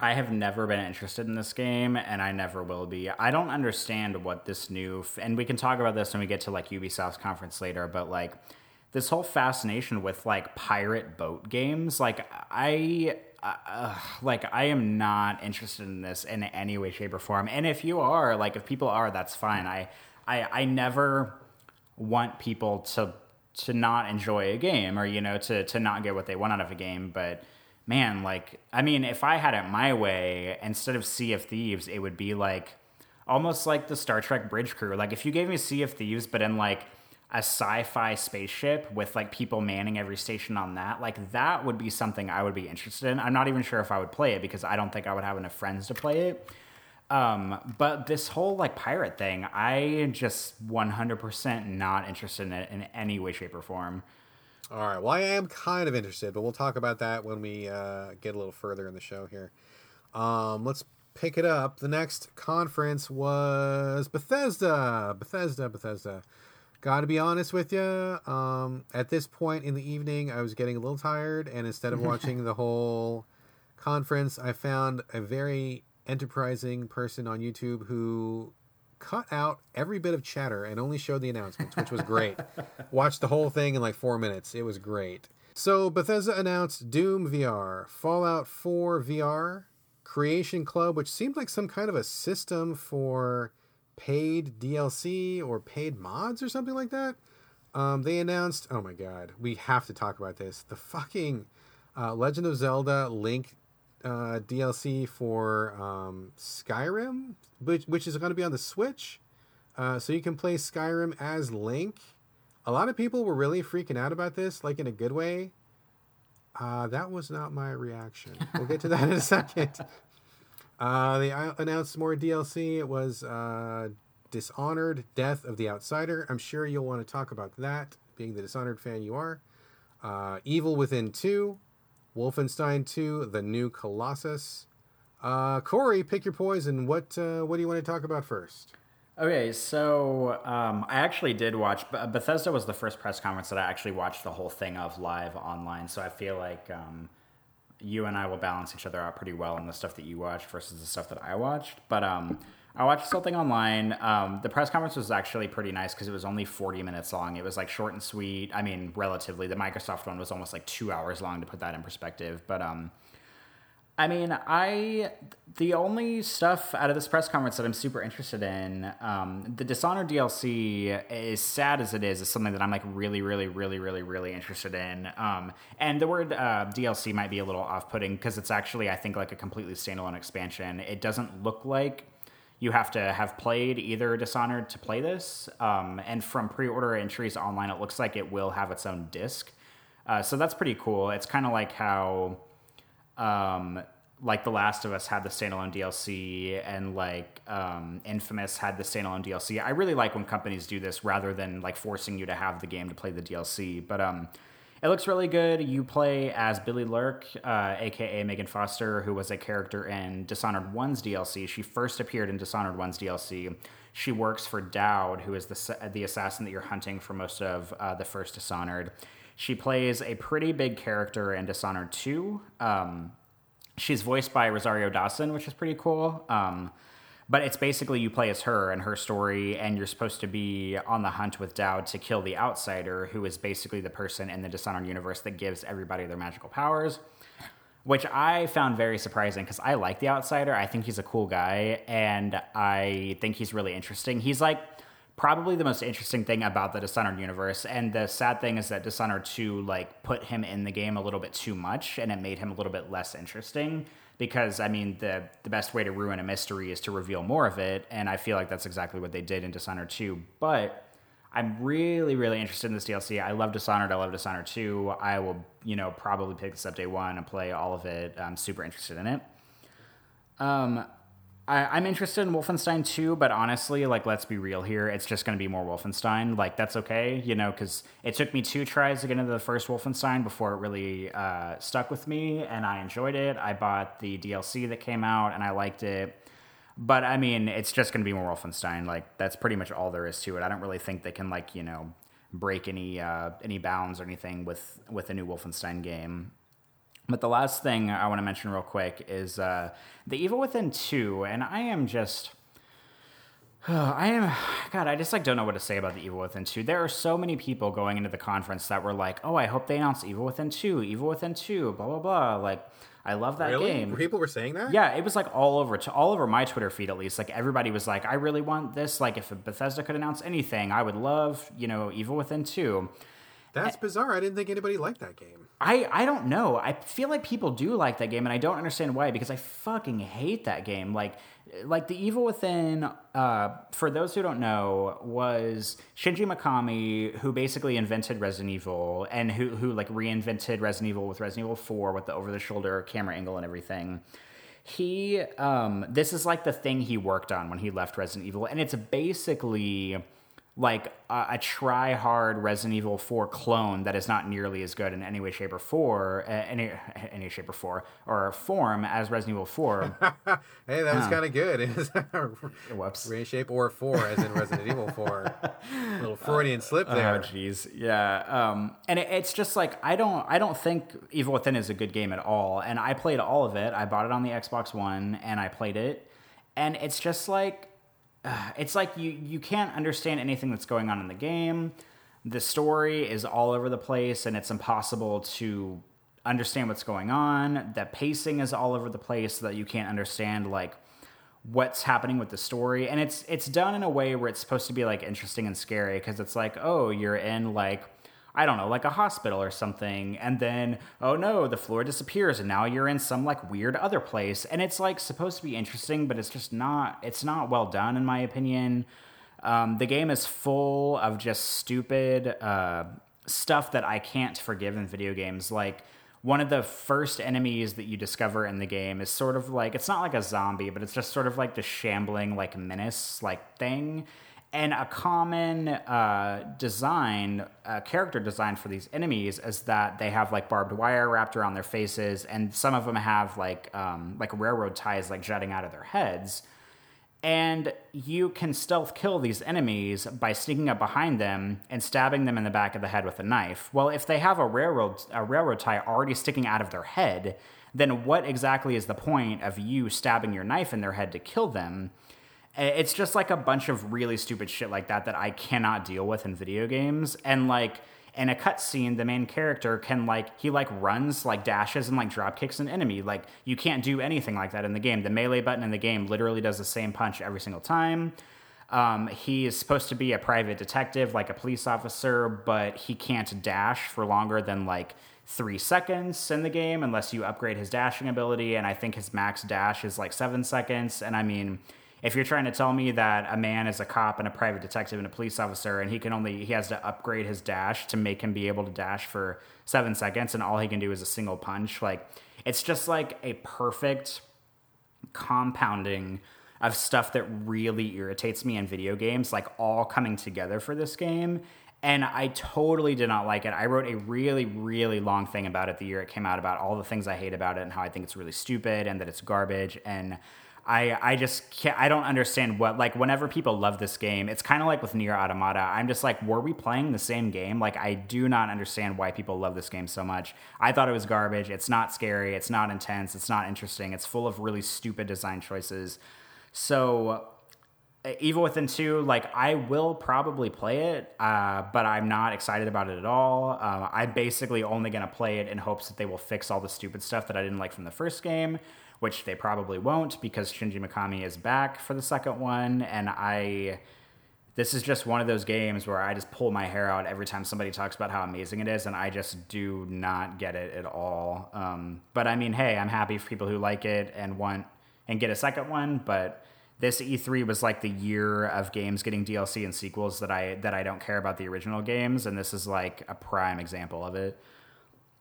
Interesting. I I bought the Evil Within. I have never played it though. It's in my backlog. Um, so I had planned to get to it at some point, but kind of like you're saying, everything I was hearing about it was not good. And with me kind of not really being into scary games right now, I kind of just like just maybe I'll never get to it because scary game plus being problematic design, not exactly an appealing option. But yeah, I'm, I'm a little curious about this because number one, I don't recall anybody really liking it. I remember a lot of people saying it was not good.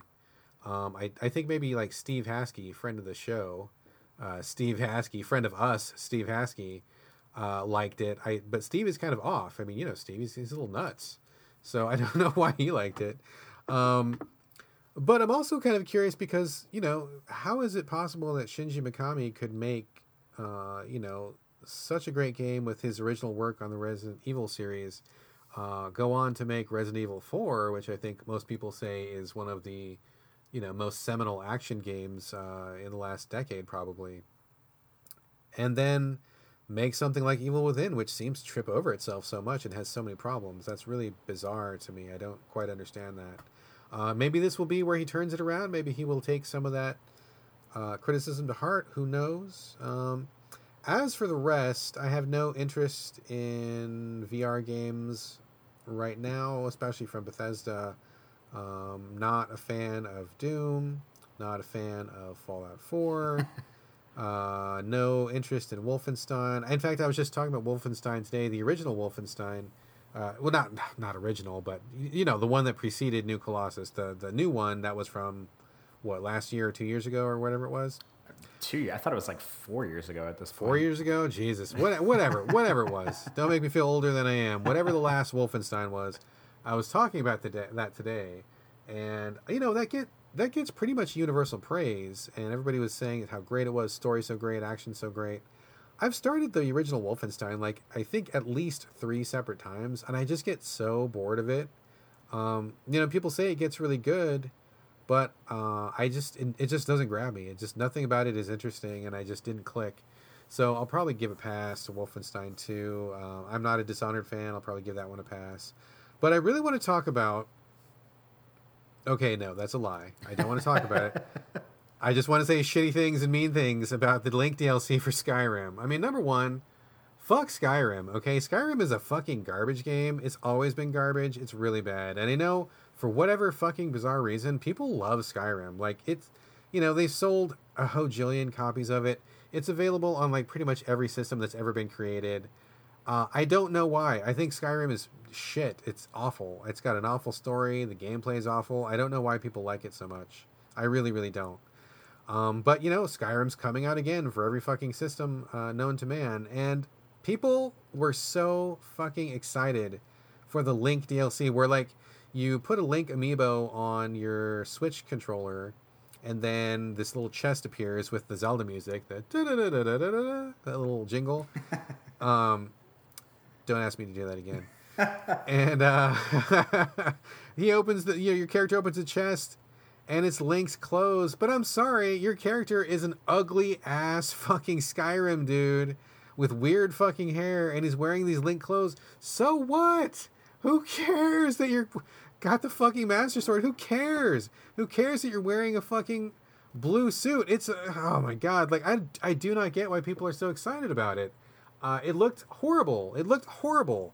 Uh, Skyrim is a boring game. I don't want to play it again. I certainly don't want to play it walking around like fucking some weird Link cosplayer. Like I just I I am lost. I do not see why this was such an amazing thing. I don't know why my Twitter feed was fucking jizzing all over this fountain, fountain of jizz, jizz like a fondue jizz fountain, just going off. Oh, Link! Oh my God, Link! Oh my God, Link! Got to play Skyrim again, 400 hours again. Got to do it. Dress up as Link. Like really, really? Oh my God! What What do you think about this fucking, fucking Link DLC, dude? I mean, are you down? Are you down for it? Are you jizzing? You got fondue oh, jizz God. shooting all over yourself? No, I I have never ever been interested in Skyrim. I mean, we've talked about it on the show before. If you give me Elder Scrolls and give me Mass Effect or Fallout, I'm gonna go for the sci-fi, the future every time. I don't like Elder Scrolls. I don't like Dragon Age. I don't like the whole you know, fantasy and elves and you know, magic and dragons and bullshit. Like, I, that's not the kind of fantasy that I like. I'm much more of like a sci-fi future guy. Um, I, I, I mean, all I can say is that if you're a big fan of Skyrim, which I mean, it seems like 98% of the gaming population is this oh, must God. have been at least, at least. Yeah, I mean, this must have been a really good E3 for you because Skyrim was fucking everywhere. Like that game is years old at this point, and it was everywhere. Like there was VR in one, you know, demo. There was this Link stuff for the Skyrim Switch in another demo. It's like everywhere you turned, it was Skyrim, something new for Skyrim all over again. And I mean, it must like feel good to be into Skyrim because like you can't escape it no matter what, no matter how you turn or how many doors you lock behind you. Like Skyrim is like it's like a serial killer in a movie. Like it's always right there behind you, like ready to ready to give you some new content or something. And I mean, it kind of makes me wish that I enjoyed Skyrim, you know, because it must be really cool to have like a seminal game that you love and then like people just keep giving you more and more stuff. But I mean, one thing about Bethesda's conference, and this ties into Skyrim, that I'm not interested in in any way, shape, or form is. Uh, is this idea of having like an unlimited gameplay experience. Like one of the one of the presenters uh, for Bethesda's conference uh, said something right along those lines, which was like, you know, Bethesda, we believe in like you know open-ended worlds and you know blah blah blah storytelling and all this stuff and and he said something to the effect of like an unlimited gameplay experience or like a never-ending gameplay experience or something like that and I mean, I tweeted this out during the conference, but like that is like I, I, am not interested in that kind of experience at all. I mean, we're talking about like you mentioned earlier, like a games of service thing, because whenever I mean, whenever somebody from Bethesda says, "Hey, we're going to give you an unlimited gaming experience," um, what uh, what a person who sees the glass half full, uh, they're going to think, okay, this is a game that I can buy and play forever. Like, oh, great, I, I, can love this game and I'll, it'll never stop, you know, giving me more stuff to do. What I hear is, hey, we're going to give you a game with a storyline, and then once the storyline ends, we're just going to give you one fetch quest after another that's auto generated that is not meaningful in any way, shape, or form that doesn't really like further the goals of the game or add to the story at all because that's exactly what happened with Fallout 4. Like I played Fallout 4 for like 100 plus hours. I played all of the DLC except for I didn't finish Nuka World, but I played all the other DLC. I mean, I know Fallout 4 is not the most popular one, and I know that you don't like it, Brad, but I enjoyed it. I had a good time playing it. It was like, I mean, it's not a groundbreaking game in any way, shape, or form. It was simply more Fallout. But at that time in my life, I hadn't played Fallout in a long time, and that's exactly what I wanted. That's exactly what I got. But when I was done with the story and done with the DLC, I was done with it. I don't want a game that's going to keep dishing me out really boring side quests that like are basically copy pasted side quests that have no impact on anything simply so I can say that I keep playing this game that it's unlimited gameplay experience like that is not that's like not something that like hooks me whenever I'm thinking about a game. Like I want a game to have a beginning and middle and end, and I want to feel good about what happened whenever I'm finished with the game. I don't want it to just keep giving me like one bullshit side quest after another. And I feel like that's kind of what Bethesda is going after with Fallout 4, especially because they announced the VR and the Creation Club, and then you know the Skyrim popping up every five minutes every E3. But I'm not. I'm just. I'm not interested in that kind of that kind of gameplay experience. Yeah, me neither. Me neither. Um, I I definitely like my games to have a beginning, middle, and especially an end. And I just I'm I'm staggered at the amount of mileage they've gotten out of Skyrim, which I thought, like I said, was not good from the beginning, has never been good, and people just have like really uh, really gotten into it. Also, I need to apologize to a good man Neil Taylor. Uh, from the Game Burst podcast. If he's listening, I'm sure he must be tearing his hair out right now because he's probably the world's biggest Skyrim fan he's got something like 92,000 hours logged in that game. Great guy. I love Neil. Uh, but man, that game is shit. I'm sorry, I just do not like that game. Uh, I, you know, it must be amazing to be like somebody getting royalties from Skyrim because Jesus Christ, you could have retired that first year, and you could just like just sail into your retirement just like rich because the game never stops fucking selling. And who the fuck keeps buying this fucking game? Everybody's bought this game like ten fucking times already. Why do people keep fucking buying this game? I just I don't get it. I don't get it. I don't get it. I don't get it. So we should probably move on before we enrage even more of our listeners, uh, because Skyrim is a popular game. Blah. Anyway, next on deck was the Ubisoft conference. Uh, Ubisoft has had their highs and lows over the years. If you ask me, probably more lows than highs. Uh, this year was a pretty mixed bag as far as I could see. Um, personally, the couple things there that interested me, but there was a lot of kind of just shrugging and going meh. Um, so here's the rundown. At their presentation, they announced Mario plus Rabbids colon Kingdom Battle. Uh, and I, in my notes, I've had Ass Creed in all these all these different places, and, and that's really what it is. It's Ass Creed, Ass Creed Origins, uh, the Crew Two, South Park: The Fractured But Whole, Transference, Skull and Bones, Just Dance 2000, what, 18? 17? 18? Whatever. Uh, South Park mobile phone game. I think it was called like Destroy Your Phone or some shit like that. Starlink, The Battle for Atlas, Steep, Far Cry 5, and the surprise, I think the big surprise of their conference, uh, Beyond Good and Evil 2. So, uh, what do you want to what do you want to chew on first here, Corey? Oh boy, there is like literally nothing in this press conference that is interesting to me. Um, I mean, I know I'm gonna play Far Cry Five, but I mean, kind of like the same thing with Wolfenstein. Like, it's just gonna be more Far Cry. Um, I I do think the thing that I thought was really fascinating about after the uh, this conference is that I saw a lot of people tweeting about how like like oh like Ubisoft they're really they're really like taking risks and they're really doing new things and their show was so well rounded and and like I, I take a lot of issue with the fact that I saw like several people talking about how like they're like really taking big risks and like trying new things because like let's let's talk about this for a second. So Mario plus Rabbids I mean, I, I, guess you could call that a risk. Uh, I guess, like even though it's kind of based on two IPs already. Um, can, can, we just can we just take a minute? Can we just say Rabbids fucking suck? They're terrible. They're fucking French buffoons, and I. It's like if I, I don't know who likes Rabbids. Nobody likes Rabbids. Maybe if you're French, you like them because they're kind of like miniature Jerry Lewis's, and for whatever reason, he was really popular in France. For anybody that remembers Jerry Lewis, but it's like they're terrible. Do you like Rabbids, Corey? Uh, no, not at all. Nobody likes fucking Rabbids. Who the fuck likes Rabbids? They're terrible. They're stupid and not funny. Ugh, awful. I'm sorry. I just had to say that. All right. So, okay. So we have that, which we now know your feelings on. Um, we oh, have, I'm going to play it. Yeah, it looks good. we have Assassin's Creed Origins, which is an Assassin's Creed sequel. We have The Crew 2, which is a sequel to The Crew, a game that I don't think anybody played that no one asked for a sequel for. We have South Park, which is a sequel. We have Transference, which actually is kind of new. It's like a, a Elijah Wood produced like horror VR experience thing. They didn't really say a whole lot about it, but I will give them some credit because that seems pretty new and interesting.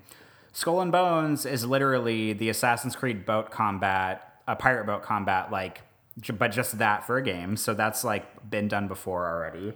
Um, Just Dance, which there's a new one out every six months, so that's not anything new. Um, South Park phone game, okay, like maybe that's kind of new. It'll probably be like you know the Fallout uh, Shelter to Fallout. Um, Steep, which I mean, it was like DLC or whatever for a game that I don't. I feel like nobody talked about as soon as it came out. Everybody forgot about it. Far Cry Five. I mean, the five says it alone. This is like the millionth entry in a Far Cry series.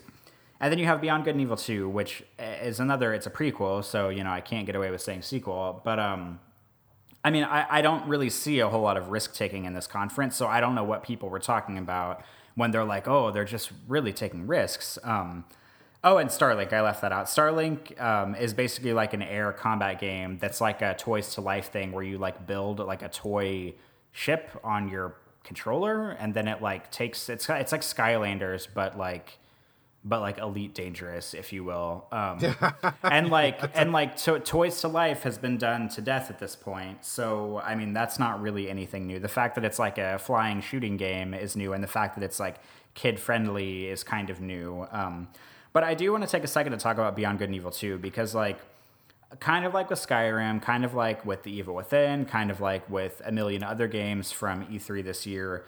Um, Beyond Good and Evil 2 is a sequel for a game that I've only played about an hour of that I never got into that I do not possess like the undying love for this game that everybody else in the gaming industry is obsessed with. Um, I watched this trailer and was literally embarrassed for the game while I was watching the trailer. Like, oh no, the trailer. Oh, no. Did you watch the trailer, Brad? Oh yeah, I did. I uh, did. Continue, continue. Okay, okay. Because it's like, first of all, the whole trailer is like really high end, like CGI, which a lot of the trailers from E3 usually are. Um, because you know half the games that come out at E3 are not going to be out on store shelves for like three years, so they probably don't have like a stitch of gameplay put together. Um, but Beyond Good and Evil 2 it was this like really high end CGI. Um, uh, trailer where there's like this monkey with like a British accent who's kind of like a, like a British gangster kind of monkey dude. Who's like doing this deal with this like pig dude and like every third word out of his mouth is like fuck and he's just like really over the top and really annoying and he like finishes this deal where he trades like this data disk that of course a woman with a cocktail dress pulls out of her tits to give him because that's we're talking about video games here and gives him the data disk and then the thing that he trades for it ends up being like a fake like statue or something and he like you know jumps out the window and lands on this like jet bike thing this like hover bike with this woman. And then it's like a big shootout and he's like the monkey dude is like yelling a bunch of curse words. And it's just like uh, like if you had played this trailer and and not put Beyond Good and Evil 2, the logo at the end of it. This is like so far away from what Beyond Good and Evil is that it doesn't even it doesn't thematically make any sense in any way shape or form.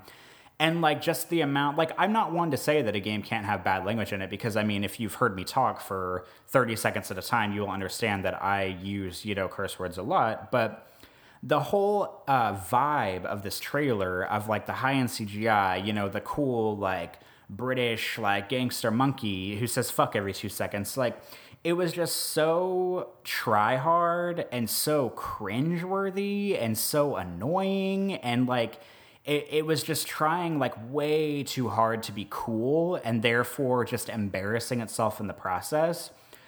And I, man, I could not believe how people were like giving up their firstborn for this game after like the trailer happened because I was like so embarrassed for the game the whole time the trailer was playing. And I, like, oh boy, I felt really embarrassed for the game. I felt embarrassed for the development team. Um, I mean, it's cool that the developers came out after the trailer and the guy on stage that was like producing it or the game director or whatever, he was like getting really emotional on stage. Like, you know, hey, that's great. Like, I'm all for like being proud of the work you do and being emotional over it. But I was just like, really? Like, after all these years of waiting, like that, that's what you have to show for yourself. And I, uh, I saw some arguments on Twitter about it. Like, I saw somebody saying, like, oh, well, you know the the Beyond Good and Evil, the original one, it's been such a long time since it came out that you know the user base has really grown up, and like maybe the second one, this prequel, is trying to like mature with the audience. But like when I think of a mature game, I don't think of a monkey with a British accent saying "fuck" every three seconds. Like that is what the PlayStation 2 era thought mature was, like adding as much bad language and as much like titties and blood into a game. Like that's what they thought mature was back then. And it seems very much like that. Like it's trying to be like really try hard, cool, and just like tripping over itself and failing in every regard. And I mean, who knows how far off this game is? I read on Twitter that some people said that there was like uh, there were uh, behind doors uh, gameplay trailers for this going to be going on during the conference. So I guess there's actual gameplay put together. I don't know if that's true or false. I'm sure you know we'll figure it out considering E3 has like two days left to go. But I mean, from the way it looks and from the amount of information they gave, it seems like this game is still years and years away. This is probably going to be something we see at E3 next year and at E3 the year after, and then maybe we'll get it the year after that. And oh boy, I I'm just really embarrassed for this game. Well, I'm kind of disappointed. Um, it didn't really seem like you had any thoughts on this game, Corey. I mean, what did you really think, though? oh, jeez. Well, I I did play the original Beyond Good and Evil, and I do think it was really good. I am a fan of it.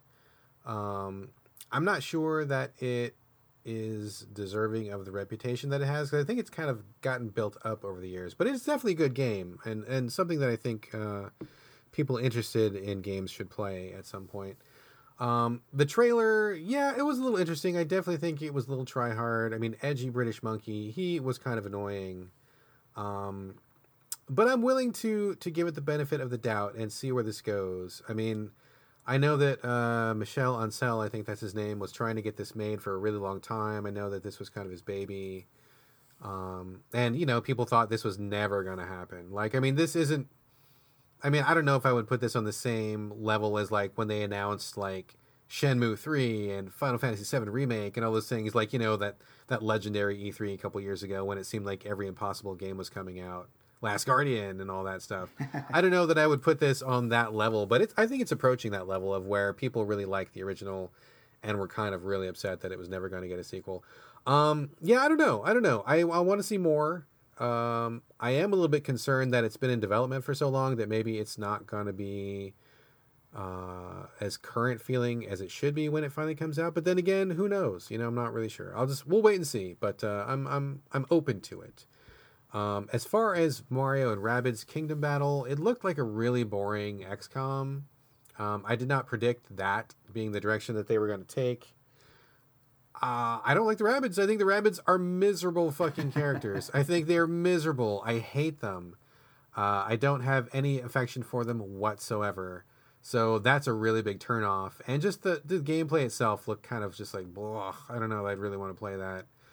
Um, Assassin's Creed, whatever, man. It's more Assassin's Creed. I mean, I just I I'm so sick of that series. I'm so sick of these games.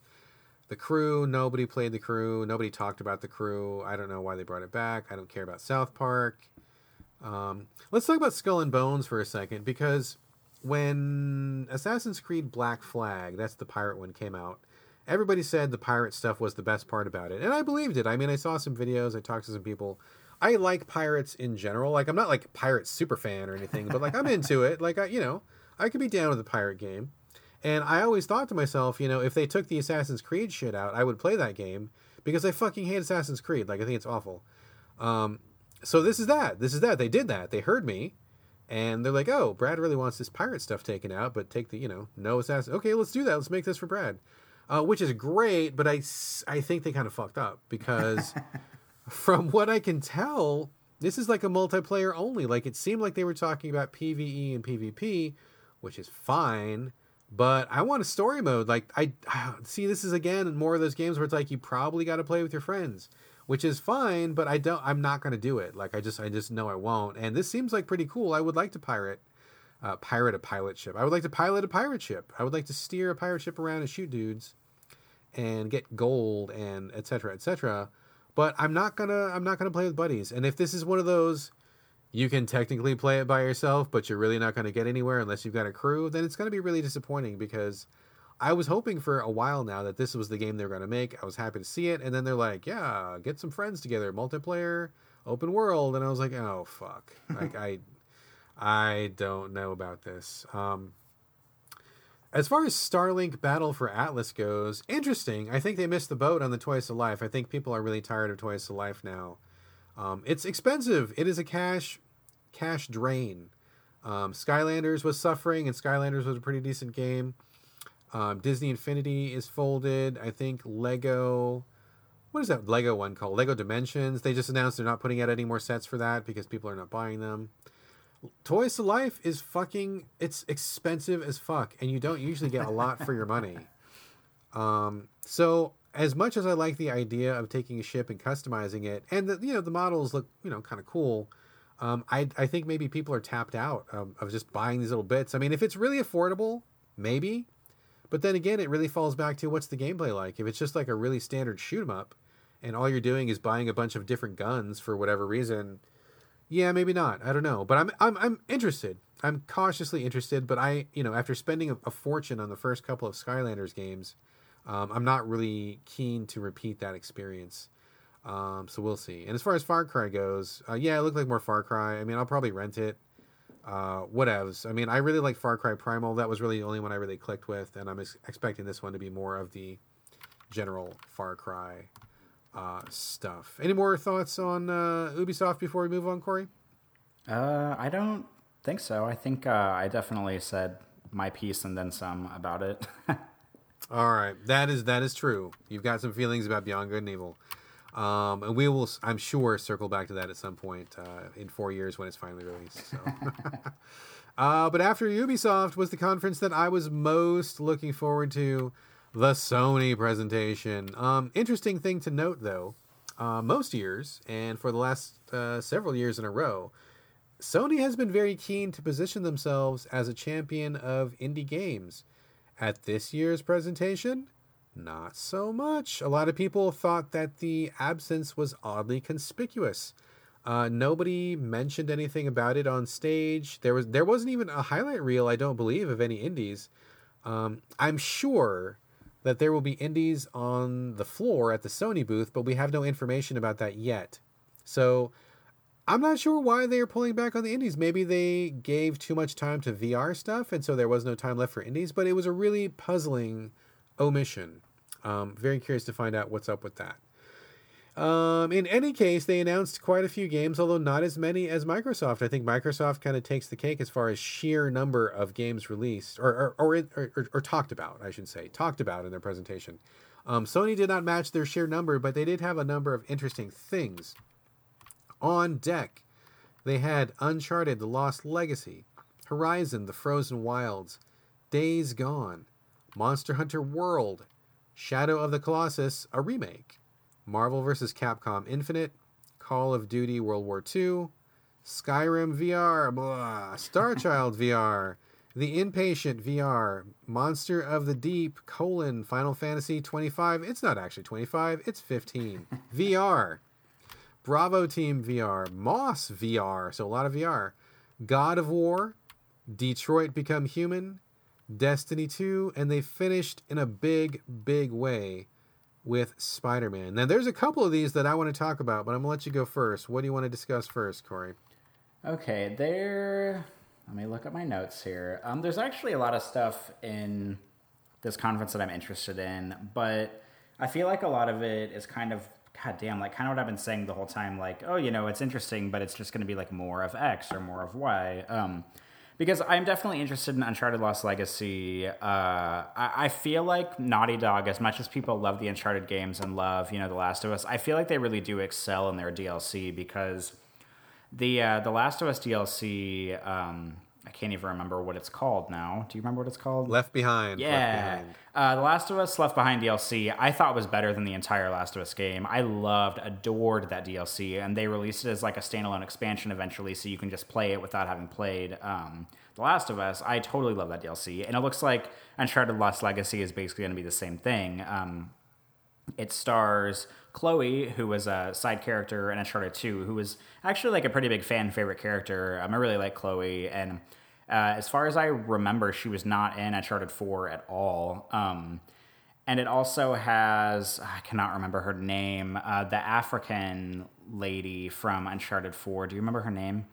I did not play Uncharted 4 yet, so I don't know. Damn it, I feel like is. such an asshole Sorry. right now. Um, God damn it, I can't remember her name, but um, it, stars both of them, which I think is great because it's like a woman and a woman of color, uh, two you know female protagonists. I'm all about you know inclusion in video games, which you can really tell considering I remember the women's characters and the names I'm talking about. Obviously, that shows I put a lot of commitment into diversity in gaming. Um, but uh, I, I'm really interested in Lost Legacy. I hope it's good. It's probably just going to end up being more Uncharted, um, but I'm hoping that, like The Last of Us Left Behind, it'll be like the right amount of Uncharted and a smaller and more interesting package because uh, the Uncharted games are way longer than they need to be, and they're padded out with way too much combat than is necessary, in my opinion. So I'm I have high hopes for Lost Legacy. Uh, I, I'm with you on that, man. I totally everything you just said, just like ditto. Um, I think, yeah, the Uncharted games I think are way too fucking long, and I think they're interesting in very short bursts. So I'm not a big fan of Nathan Drake or any of his cast, and I don't really like the Uncharted games in general. But I am kind of interested in this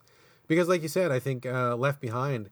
That was fantastic. That was one of the very few things I've given a perfect 10 to. I thought that was just a, an amazing, an amazing uh, piece of content. Um, so hopefully they can repeat uh, that level of quality. And I would much rather play, I don't know, what, four hours of Uncharted than like 20 hours or whatever the fuck they usually go for. so yeah, I'm, I'm excited for this one too. And plus, you know, ladies getting out there doing some uh, Indiana Jones and I'm all about it, man. That sounds pretty cool. Yeah, I'm definitely excited about that. Um, and I'm also excited because if it's like a standalone thing, then that means, you know, hopefully it'll be cheaper and, you know, I won't have to have Dishonored 4 on disc to play it and all that stuff. Um, but a few- Always a smart move. Always a smart move. yeah, totally. Um, a few other things that I'm interested in. Um, let's see. I don't have PSVR, uh, but that doesn't stop me from being interested in VR games because I I have a feeling somewhere down the road I'm eventually going to get a PSVR. It might be you know like a Christmas thing, or maybe like you know if I ever get a cool job, I'll like buy one for myself or something like that as like a present. But um, I did think that Star Child VR looked interesting, and maybe interesting for not the reasons that somebody would think when they think of a VR game. Because most of the time, when you think of a VR game, you think of like a first person game where maybe you're shooting or maybe you're exploring an area or maybe you're like it's like first person horror or something like that. But Star Child appears to be a 2D side scroller, um, sort of in like the Metroid vein ish, uh, and and that realm. And I actually am pretty fascinated with the idea of playing a non first person game in VR, and I hope that development companies continue to uh, use VR in ways that are not necessarily the way you would expect. Because I'm pretty okay with like strapping, you know, a, a, that helmet to my face and playing a game that's not in first person. Uh, and not only that, but Star Child actually looks like a pretty interesting game. Uh, as well as the Inpatient, it looks, you know, like first person VR horror. That's pretty up my alley. Um, news broke that Superhot VR is coming to PS4, which I can't remember if I like predicted that or if we've discussed it, but I feel like that's definitely the right thing to do for VR. Um, it'll be interesting to see if there's a time any kind of timed exclusive on the original Superhot with the Xbox One because it doesn't look like there's going to be, but I feel like it would be prime to release that in a bundle with VR on PlayStation 4. Um, I have no idea if that's going to happen, but we'll see. Um, I mentioned it way early in the show, but Detroit Become Human. Uh, I'm really excited about this game. I know that David Cage is not the masterful storyteller that he thinks he is, and I know that he has lost a lot. Basically, every game he's released since Indigo Prophecy, he just like loses more and more of like respect in his audience. I feel like because people. I mean, people liked Heavy Rain, but I feel like they were kind of hard on it. And I feel like nobody liked Beyond Two Souls except for me. But I am like unapologetically a David Cage fan, and I'm really interested in the games that he makes. And I feel like this isn't as true now as it was like you know five years ago. But he makes uh, at the time, like when Heavy Rain came out, he was making games that I couldn't really find anywhere else. But I feel like the Telltale games kind of like intruded upon his territory. But the nice thing about the Telltale games is that um, I'm not really interested in any of them, so I'm not like telltaled out on like you know watching a cutscene and pressing a button every five minutes because that's how the telltale games go whereas i feel like uh, quantic dream games you actually like play them rather than just put the controller down and watch them and press a button every five minutes so really interested in detroit um, well, have, let's talk about detroit a little bit since we're on it? this one yeah let's talk about this let's dig into this a little bit um, so give us the rundown really quick just like real quick nutshell um, what is the premise of detroit something about androids or something, right? Yeah, it's basically. I mean, the I feel like uh, once again David Cage thinks that he's like you know, like writing this like really deep, amazing story that's never been told before. But I mean, let's be honest here. The story is really dumb. It's basically about uh, humans inventing androids, and like the androids are like um, they're eh, they're like uh, they do like really low level jobs, quote unquote, for the city. It looks like, you know, they're like janitors and they're like garbage people and they're like maids and stuff like that. And then at a certain point, I'm not sure if it's been revealed what the turning point is for this, but the androids realize that they are more powerful than humans and they are more capable of doing things than humans. And why are they a slave to the human race whenever they're like you, better? You know what the turning point was. You know what it was, right? Oh, God, what is it? It's when they became sex bots, dude. Oh, God. It had to be. They're like they're like, no, greasy hairy guy, get off me. We're not doing this. I'm an android. I don't need to.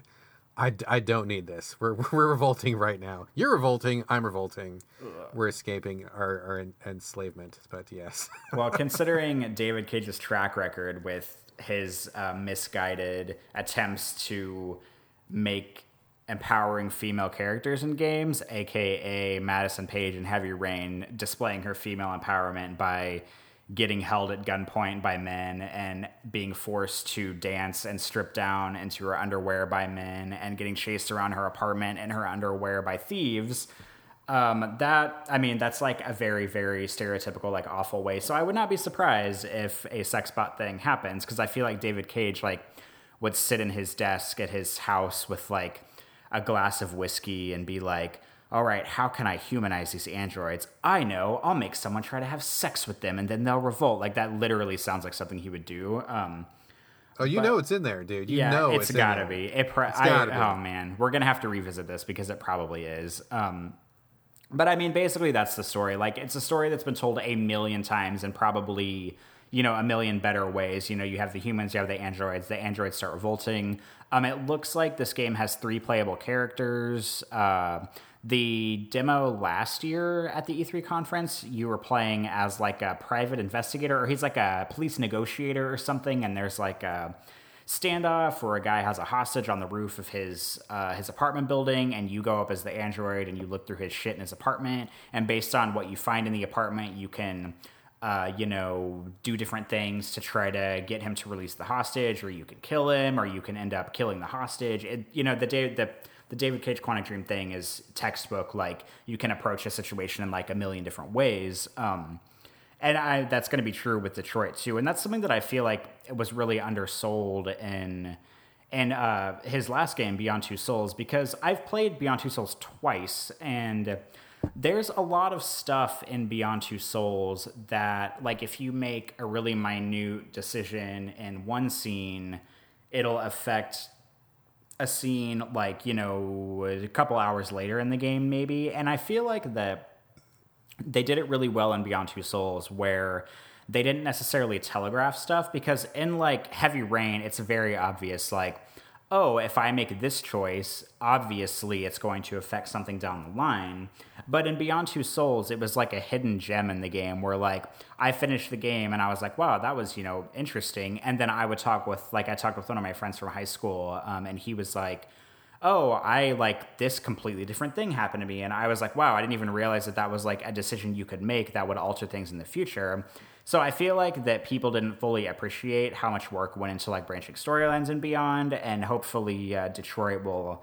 Um, I mean, I don't think Detroit needs to do a good job of telegraphing that stuff because I don't think that's necessary because it makes it seem cheesy and contrived. I just hope that that kind of stuff doesn't go unnoticed in Detroit. Um, but I mean, long story short, I'm really excited about Detroit. Um, David Cage could put out basically anything uh, except for like a pirate boating game, and I would be excited oh. about it. So, I mean, I'm I'm pretty pumped for for Detroit. Boy, it's too bad he just announced his next project, and guess what? uh, yeah, I'm I am I am uh, someone who recognizes the flaws in David Cage's work, uh, but I also think that he does not get quite enough credit for trying new things. Um, he's kind of a divisive personality and his games definitely have some problems but they also they kind of offer things that i don't really get from other games. Like um, like for example uh, in heavy rain uh, that that game only works well in certain scenes. Like a certain scene can work even though the game as a whole doesn't quite work for me but but when it did work it was very powerful. So i think he's he's kind of sniffing around um, where he wants to go. He hasn't quite gotten there yet. Maybe he will do better with detroit but he really needs to invest more in just generally writing and kind of making sure that things hang together as a game. Um, he kind of falls down. He kind of gets down the wrong rabbit hole and, and kind of torpedoes his projects as a whole. um, as for me, I, uh, I remind me really quick. You liked Horizon, didn't you? Yeah, I mean, I played all of it and I liked it. I was not slobbering all over it like everybody else was, but I did enjoy my time with it. I did not think it was groundbreaking in any way. I mean, it had plenty of cookie cutter gameplay, it had plenty of problems, but I just, I mean, overall, it was a fine game for me. Were you were you excited about seeing the frozen wilds? I mean, are you down for more Horizon this time with uh, twenty five percent more snow and maybe some mammoths or something? Or don't care, had enough of it, or what's your what do you think? Well, I I'm not sure. I should have done a little bit more research on this because I I would be down for some Horizon DLC, but I rented Horizon and sent it back to GameFly, and I'm not sure if this is like a standalone thing or if this is like this seems much more DLC like in the sense where you have to have the game running and installed to play it, and I'm not going to re-rent the game so that I can buy this DLC. Um, if I owned the game, I would consider uh, I would consider buying the DLC, but I probably won't play it. I, I don't think. Yeah, I, am not interested either. I mean, you know, we covered this a million times in the show. Um, I got to say the the costume design is terrible in Horizon. I think it looks like people wear just like these metal scraps on their heads, and they look like these weird like faux tribal. Oh god, I, I really dislike the character design of the game. Not going to play that game.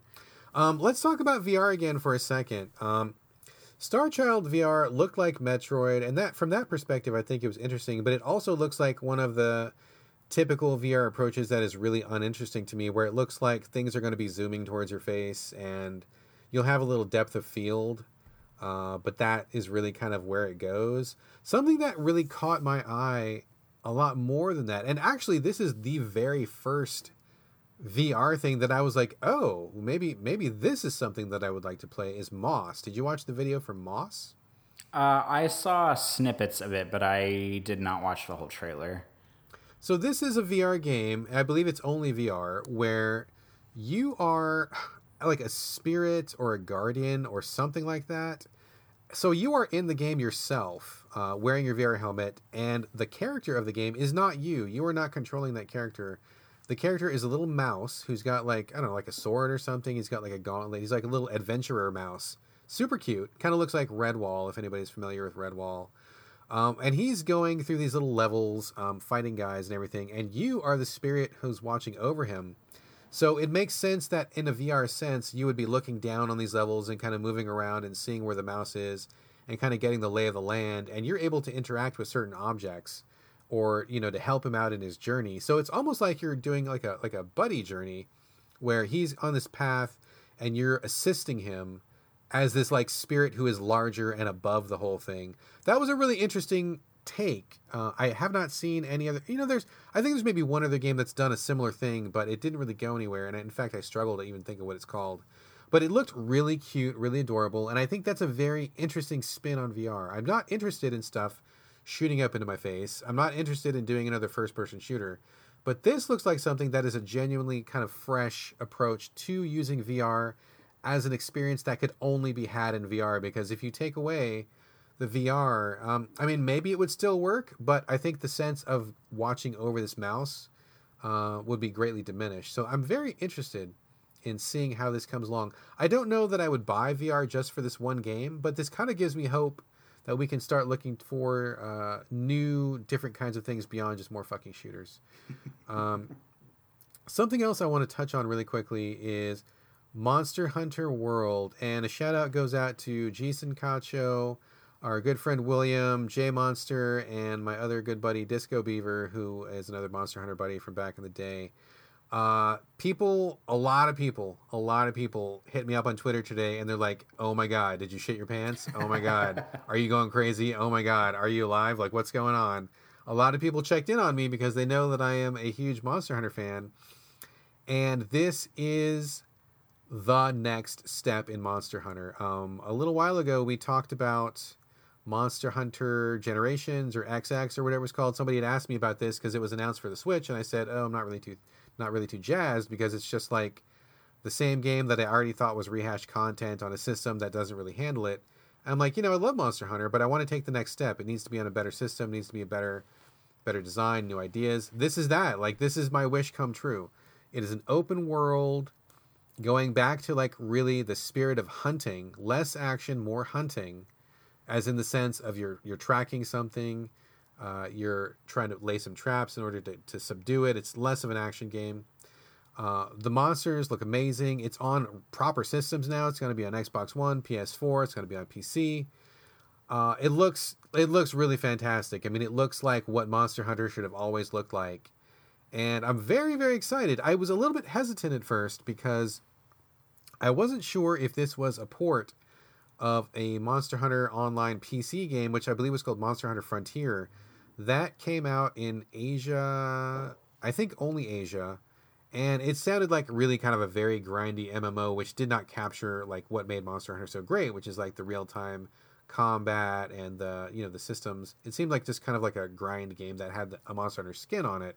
From what I gather, I never I never played it, but it did not uh, have a lot of fans uh, in the Monster Hunter community, is from what I can tell.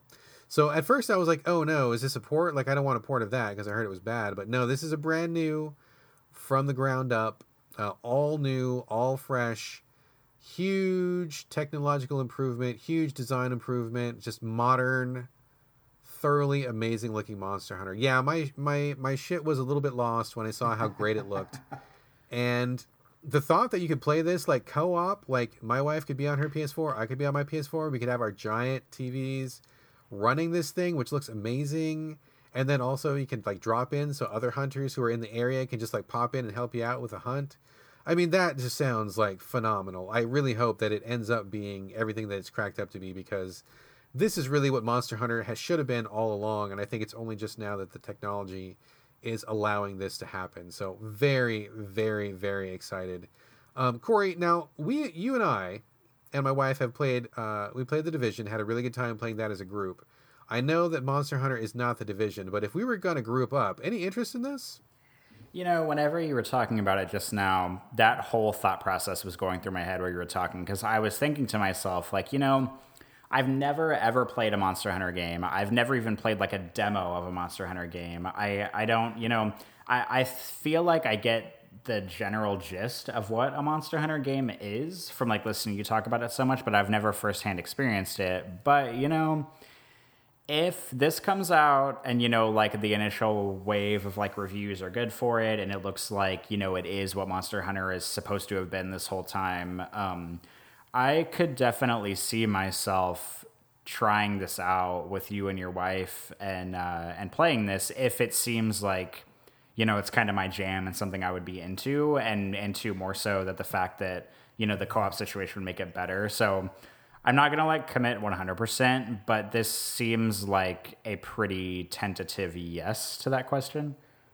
All right, all right. I'm gonna I'm gonna take that under advisement, and we'll see how this progresses. Um, we'll come back to this. We will definitely be talking about this again, and I'm very excited. I'm really, really, really, really glad that Capcom took that next step because I got to be honest, Monster Hunter was getting a little bit stale, and seeing it running on that Nintendo hardware gave me all kinds of sads. So this looks like what it should have been. I'm very very excited.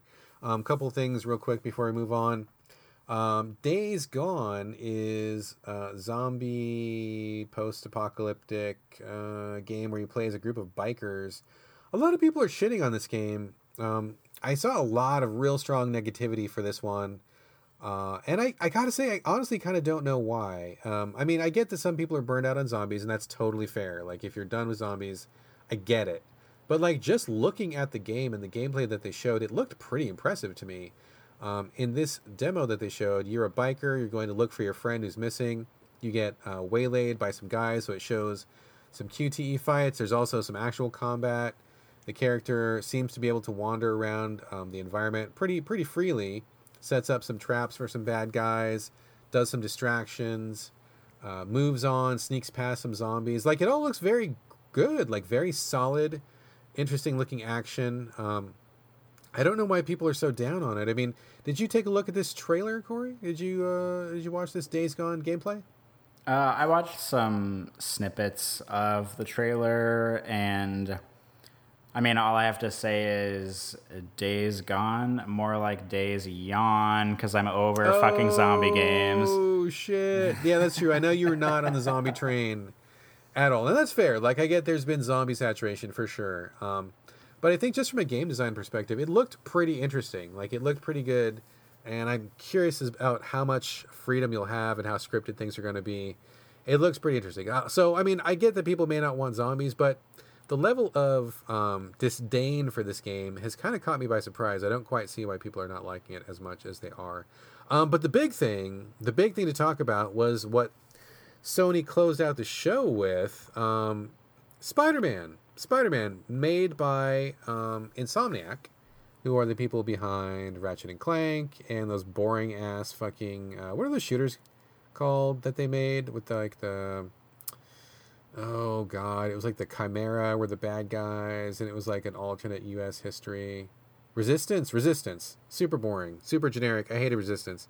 Ratchet and Clank looks good, but Spider Man looks fucking sick. It looks good. Did you see that fucking trailer, dude?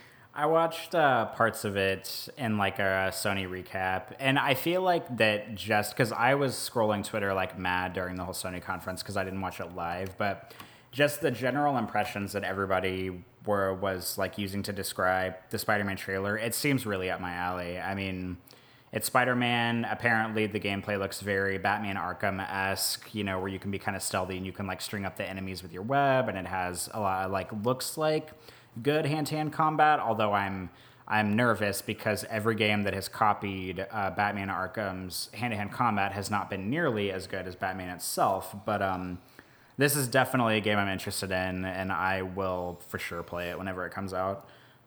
Oh man, I mean, this looks like finally the game that's going to do Spider-Man justice. I hope because he's had some okay games in the past, but they've never really been great. Usually technical problems because, you know, I get that it's difficult to have a, a hero who can web swing all over the place and is very acrobatic, and that's challenging to do.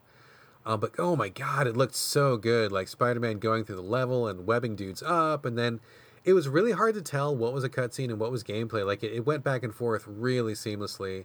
And then in some sections, I mean, pretty heavy incorporation of QuickTime events in order to get Spidey to do some of the more uh, challenging uh, motions. Like there's a crane falling, he's got to like web the crane, and that's like a QTE. But it looked cool. He's like hanging from a helicopter. That's another QTE. So it's like it looks like a blend of things.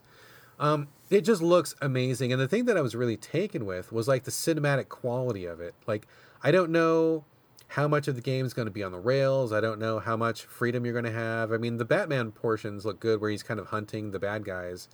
Uh, but that went, you know, it seemed to go by pretty quickly, and then it would it would very quickly go to like another cutscene or a QTE. So I don't know how much of that you're going to be doing, but just the pace of what they showed was like it felt like you were like watching the movie and playing the movie, but like in the best possible sense. Like just the cinematic direction, the camera angles, what Spider Man was doing, like it was it was badass. Like it looked so good.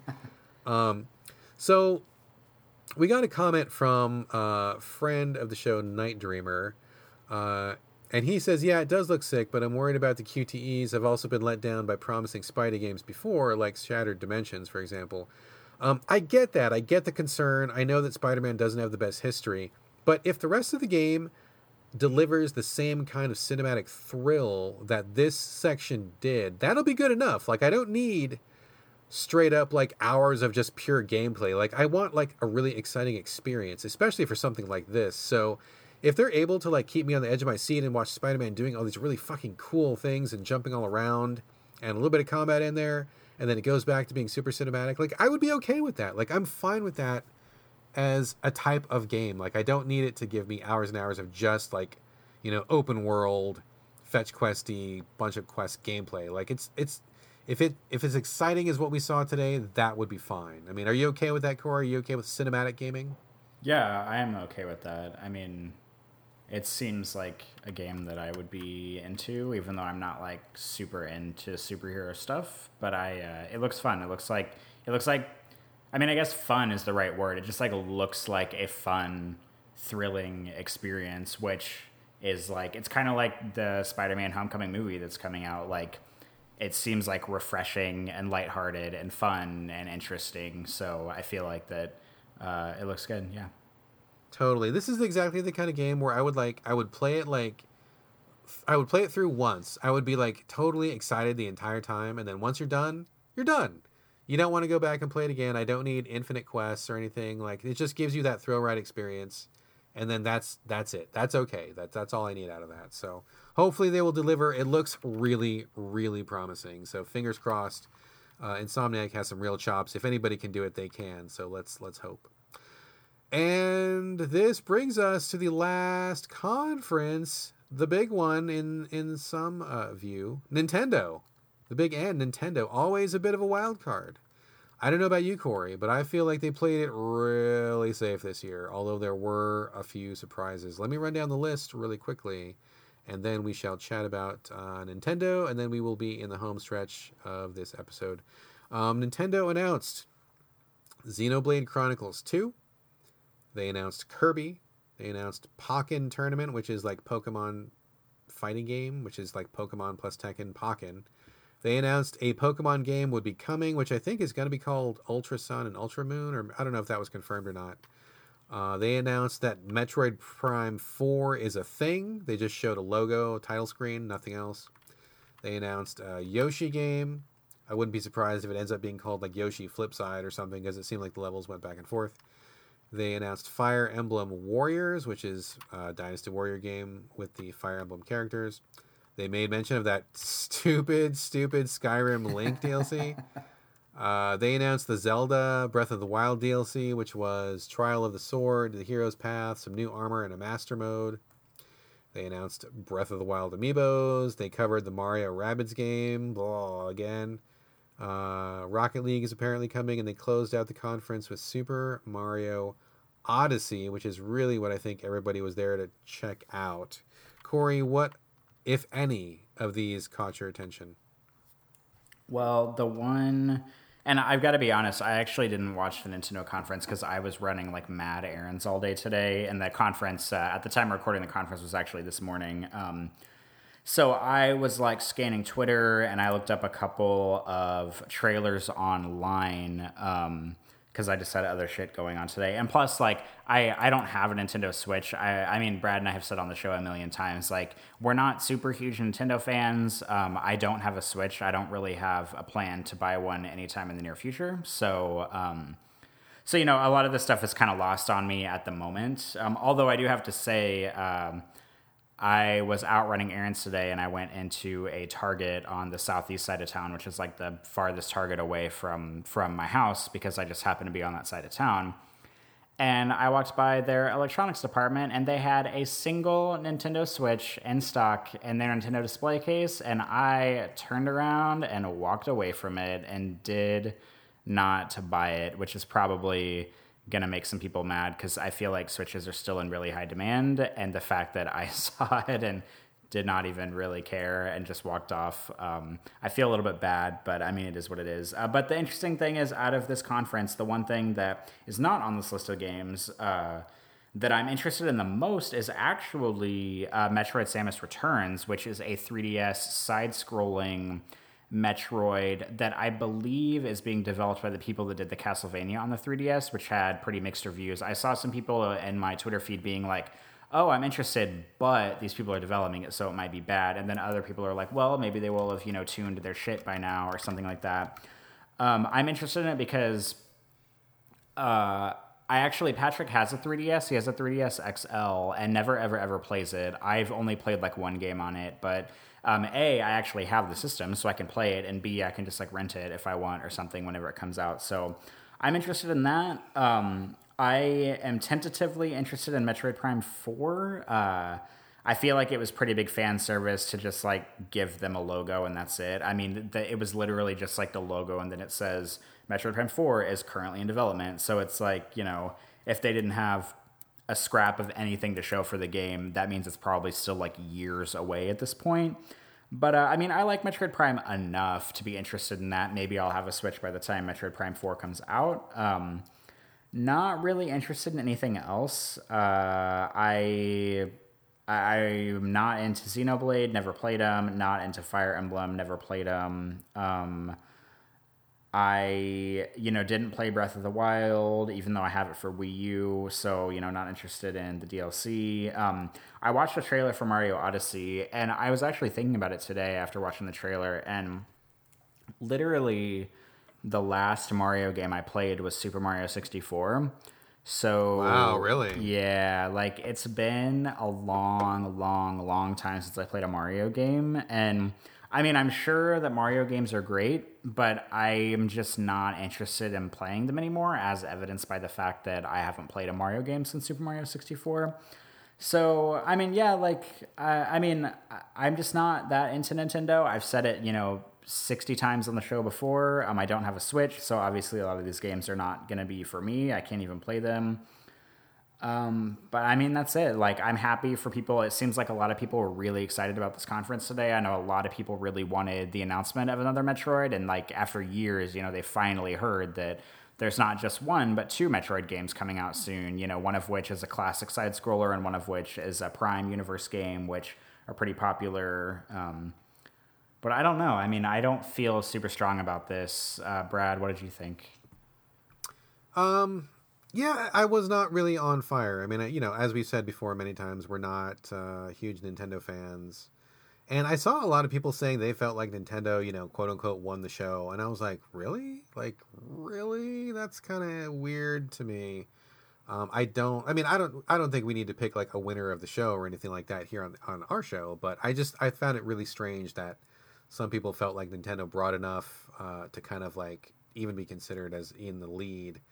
Um, never played the first Xenoblade Chronicles. I own it, but I haven't played it. And watching the video, I was like, oh god, it looks so like anime. Like nothing against anime, but I've just really fallen away from it lately. And just like I just, I'm not into JRPGs. I'm not into anime looking JRPGs. It didn't look like anything that was going to be really interesting for me. I'm probably going to skip that one.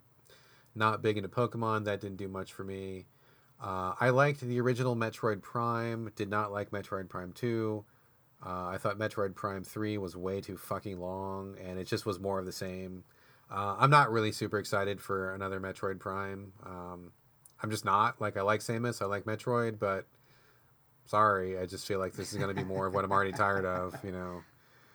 Uh, what what else do we? What else is here? Um, I kind of uh, feel kind of guilty for saying this, but I kind of want to get one of the Breath of the Wild amiibos because uh, you haven't played it, but I think the Gerudo chicks are fucking hot. So maybe that's just me. I want a little Gerudo chick statue on my desk. Oh dear. Um, yeah, I know. Don't spread that around.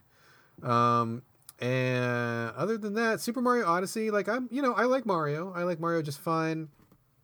Um, it looked fine. It looked like another Mario game. I mean, the the hook this time is hats. The hats are alive, and the hats let him transform into other things. So I think the hook is going to be apparently put your hat on something and you can become that thing. So maybe there will be a lot more experimentation with characters like, you know, you can be a frog, you can be a dinosaur, you can be a car, you can be whatever you can throw your hat onto. So that that's interesting. Um, I'm I'm probably gonna buy it, but it, you know I'm not really like psyched or anything. I'm not like you know champing at the bit to go play it.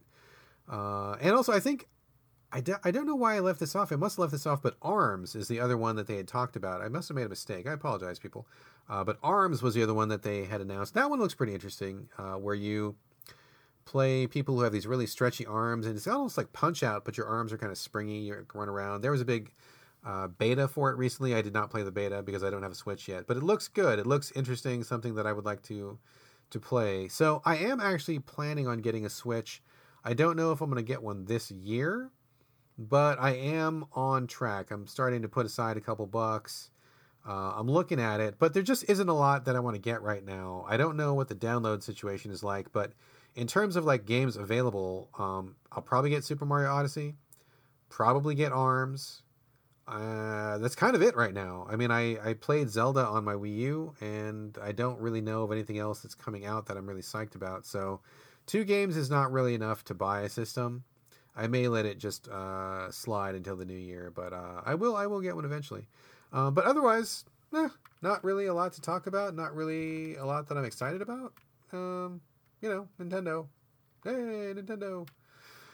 So that's kind of a rundown of all the press conferences. Corey, um, what did you think of the presentations overall? Any just general thoughts about this year's E3, the press conferences, what they showed, the tone, anything? Just any just general general thoughts.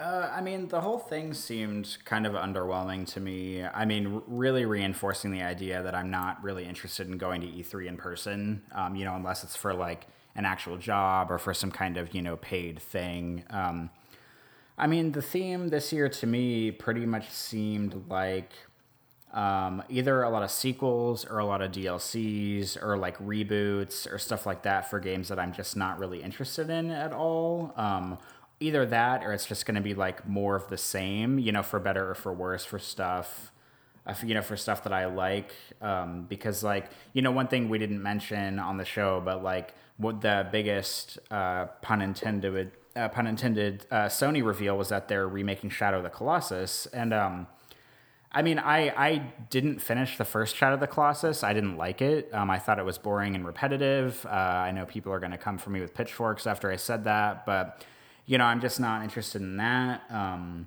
like just most of the sequels, uh, like I don't care about any Skyrim DLC or porting stuff. Um, you know, I don't know. It's just like a lot of really uh, underwhelming stuff, I guess. And it also seems like this was the year of people just kind of trying to like eat each other's lunch. Like, you know, Anthem comes out and it's like, oh, hey, I see Destiny over there. Um, you know, let me try to get it on that. And then, like, you know, Sea of Thieves has been in development forever with Microsoft. And then Skull and Bones comes out from Ubisoft, and they're like, oh, we see that you're making a. Uh, a uh, you know a ship combat game. Well, how about we make this one and then we'll compete? And uh, there was just like a little bit of that going on. Um, like the uh, the space combat game from from Ubisoft kind of seemed like Skylanders, but it also seemed a little bit like kind of like a No Man's Sky kind of thing, a little bit. And um, I don't know, I'm just not like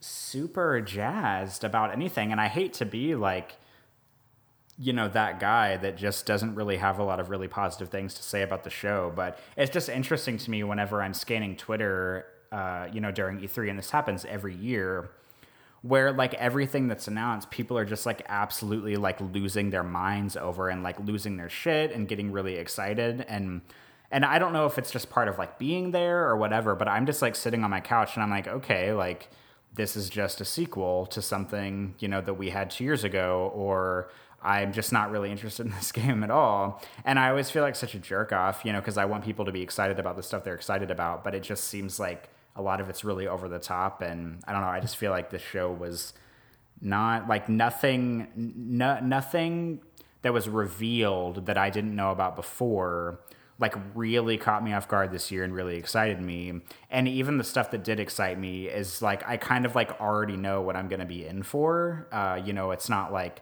a game, you know, a, a, you know, a game that comes that was revealed that I'm like, oh, well, this is something completely new that I have, you know, I I'm really psyched about it. It's just like, all right, it's a game that's going to be like a lot of these other games I've played, and it'll probably be good, but you know, it's probably not going to be like groundbreaking or anything. Um, I don't know. I hate to be a Debbie Downer, but that's just kind of how I felt about this show. Yeah, um, I hear that. I hear that. I think uh, I think people played it safe in large part. Uh, I mean, there were definitely some some things that I did not expect to be at the show, but nothing like huge. I mean, I think, like you said, a lot of sequels, a lot of games that seemed very solid. Like I think that's kind of my takeaway personally was like it seemed like a lot of really good things. Nothing that seemed like, oh my god, my mind is blown, or this is like, oh, what what an incredible new thing. But a lot of stuff that's probably going to be fun to play. A lot of stuff that we're probably going to enjoy. Um, maybe that we're not going to remember six months after we played it, but it seemed like a lot of pretty solid stuff. Um, interesting that there was no VR at Microsoft's uh, presentation, and more VR than people thought Sony was going to show. I know everybody was expecting them to kind of already have abandoned um, their Sony VR headset, but it seemed like they were, you know, they were showing some stuff. I mean, I, not very much of it seemed very inspiring, but they at least they were, you know, still supporting it, which is you know more than some people thought. Uh, but I think overall, despite the quality of the games, which I think is is arguable, uh, the thing that I really noticed most was that most of these conferences uh, seemed very focused on the games this year. Like uh, I was impressed with how often they simply got to the trailers, showed the game, got to the gameplay. Um, not as much just jargon, not as much talk, not as much you know corporate PR boasting. Um, a little bit. I mean, there's always going to be a little bit, but I, I really felt like the lion's share of the time on stage was given to the games, which was great. I mean, I just, I really just want to see the games. I'm not really there to hear Reggie talk. I'm not really there to hear whoever that guy from Sony was. Like, he looked like some kind of like weird, like boozy playboy or something. I'm like, I don't even know who you are, dude. You look like a tool. Um, anyway, so I'm glad that they got to the games. Um, but we'll see. I mean, you know, like we said at the top of the show, there's a lot of games that are on the show floor which were not included in these presentations, which we haven't heard about yet. I'm hoping to get a lot of scoops tomorrow. We'll figure out what's there that we haven't seen. We'll figure out what's being announced. There's going to be a ton of stuff that we haven't heard about. So there's there's still more to come, more to come. Um, so we'll just see what happens. Um, we are almost at the end of the show, uh, and when we do get to the end, we're going to name a few things that we are looking forward to and what we want to see more of. But first, we did get a couple of comments and thoughts um, from listeners. You want to buzz through these real quick, uh, Corey? Sure, let's do that. Um, our first one comes from uh, on Twitter, username Cheap Boss Attack, which is a pretty funny username. Uh, he says, "I was confused on why Microsoft would end on a cross-platform title." That's uh, well over a year from releasing. He's talking about Anthem. Uh, otherwise, very safe E3 all around. Uh, Twitter user er underscore no tr. It's uh, it? it's this is Earl. He runs a site called Nerds on the Rocks, which is the NOTR. Oh, okay. I was like, is this is he trying to say it's not R. Like I was trying to get a word out of it, and okay, not a okay, no. So it's E R underscore N O T R. He says, "Well excited by Anthem, Spider Man, Mario, Xenoblade. Thinks the surprise of the show was Mario Rabbits, Rabbids looking good. Also wants to make more of a general point, and he thinks that companies should realize E3 press briefings aren't mandatory." Um, I didn't follow up with him about that, and I'm a little bit curious about that. I wonder if he feels like some of these press conferences just didn't bring enough to bear. Any thoughts on that, Corey? Uh, well, the thing that I think is interesting about the press conferences this year is, um, you know, like you said earlier, um, you know, they were for the most part really games focused. I mean, Microsoft announcing the, like, formally announcing the uh, Xbox One X was probably the biggest bit of, like, we're going to stand around and talk about, like, you know, teraflop bullshit and this stuff. But other than that, I mean, like Sony's press conference was pretty much just like one trailer after another, like for the most part. But I think the thing that's hilarious is that like if companies have press conferences where people talk a lot, I see people bitching about it. And then when companies have press conferences where it's just like mostly game trailers, I see people bitching about it. And it's like, okay, like which one does everybody want? Do they want to stand around and listen to people like talk about PR bullshit for an hour? Or do they want to actually see the games? Because I actually want to see the games. Like I couldn't give a shit less about what what somebody saying on stage is talking about with a video game uh, because odds are what they're describing on that stage is not going to be what actually ends up shipping you know three years from now but I don't know. I just think it's interesting that you know it's it's very true. You know, with video gamers and the stupid video game audience that you can't please us no matter what you do. But uh, that's kind of what I thought about that comment. Very true. Very true. What's the uh, the next comment we got there, Corey? Uh, this is from Thief of Hearts. Uh, the good uh, Spider Man can't wait for the last night, um, which he loved the game jam project of and Cuphead is finally coming, and Detroit because he's a moron. Thief of Hearts is actually a really cool guy, really good friend. He gave us a bunch of different uh, comments. I had to whittle him down for space, but yeah, he uh, he had a lot of uh, comments. And thank you very much, Thief, for contributing. He's a really cool guy. Uh, love the Thief. Uh, next comment comes from at Drew Brew 82, Drew Roland. He says, Loved the Days Gone gameplay trailer. Finally, somebody besides me who thought that trailer looked good. Love the Days Gone gameplay trailer and may have to jump on the Switch train for Mario plus Rabbids XCOM game. Aw, oh, dude. I loved you at the beginning of that comment. I'm kind of questioning you at the end of that comment, but okay. Oh dear, you're a good guy. Out of all the you're things to buy a Switch for, that's what's that's what sells them on it. I guess, but Drew's a good guy. We'll have to see how this goes. uh, what's what's the uh, the last one we got there, Corey? Uh, next one is from a good friend of the show, Louis Fietro. Uh, faves of the show, A Way Out, and Wolfenstein Two. Looking forward to more uh, Metro and Evil Within. Uh, we didn't even talk about Metro on the show. Um, and wanting to see more of Beyond Good and Evil. All right. Thanks again to everybody who sent in uh, those comments. Really appreciate it very much.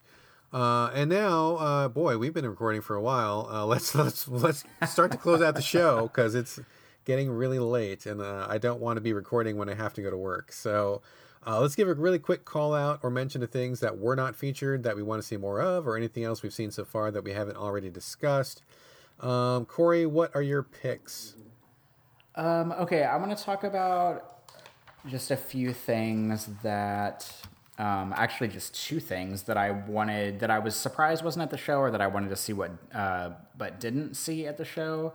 Um, the first thing, honestly, is Splinter Cell. Like, where like where is Ubisoft? They need to give us another Splinter Cell. I know that Blacklist must not have sold that well, or else they, you know, if Blacklist had sold well, they'd be jamming a new one down our throats every year, like Assassin's Creed. But like Splinter Cell is kind of like Metroid, where it's like that game every year that people are like, all right, are you going to say the next one? When's the next one coming? Are you going to show the next one? And what pisses me off even more is that Ubisoft put uh, snippets of Splinter Cell cutscenes in their pre E3 like YouTube trailer that they released like sometime like earlier last week or something, and then didn't even show anything related to Splinter Cell in the show. Um, so hopefully, fingers crossed, they will eventually put out something else because obviously, if they put it in the trailer, that shows that it's not completely off their minds. But I mean, come on, like I love Splinter Cell, and I would really like, I'd really like another one.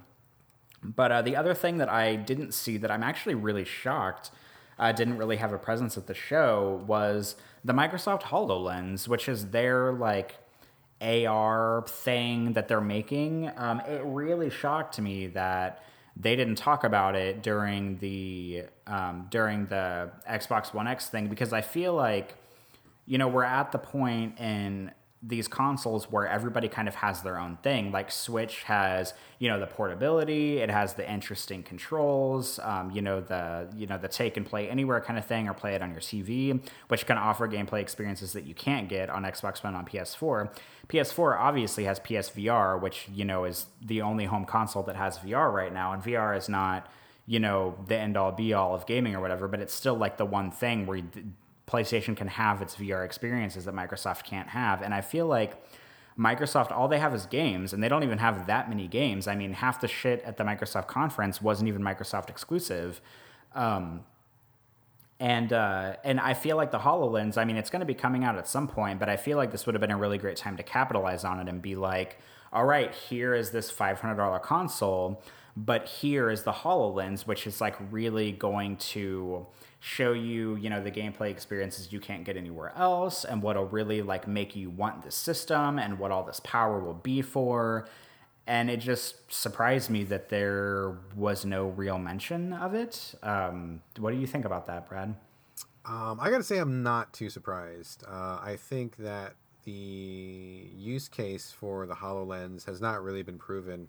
Um, I was hearing people a while ago say that they think it's not really going to be for games. It's going to be maybe for some other applications, like you know, non-games related, perhaps medical or perhaps uh, you know, architecture or something like that. Um, I think also, I think Microsoft is right to be gun shy after the giant, um, you know, flame out of the Kinect. I mean, I'd probably see Hololens as Kinect Part Two.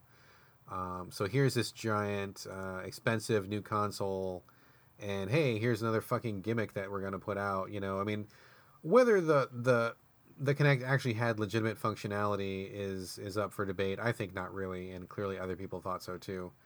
Um, but you know, I can understand why they wouldn't want to do something like that again because that was it must have been incredibly embarrassing for them as a corporation.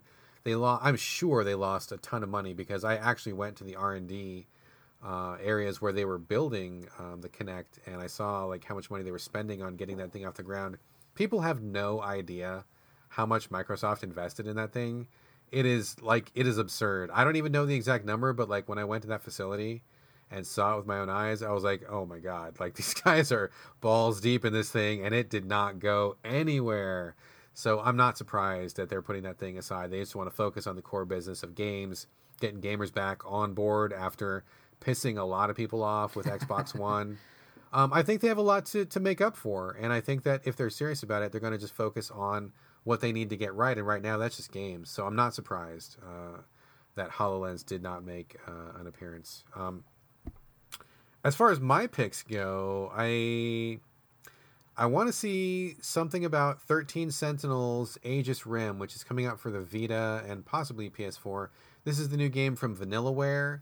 It looks like it's about people and giant robots, and that's basically all I know about it, but that's all I really need to know. Vanillaware and giant robots, that sounds amazing.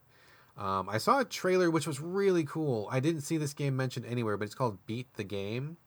It's about a really kind of trippy space, maybe point and click, I guess, or maybe like a rhythm game. It looks like a blending where you're like this guy and you're meeting all these kinds of aliens, but like you communicate through music and you have to build like your DJ turntable station, and then that kind of like facilitates even more communication. But it's really trippy and, and just weird. Uh, it looked really, really interesting. Very, very cool. Um, I saw a game called Hidden Agenda, which was actually suggested to me by uh, Cool Dude Thief of Hearts.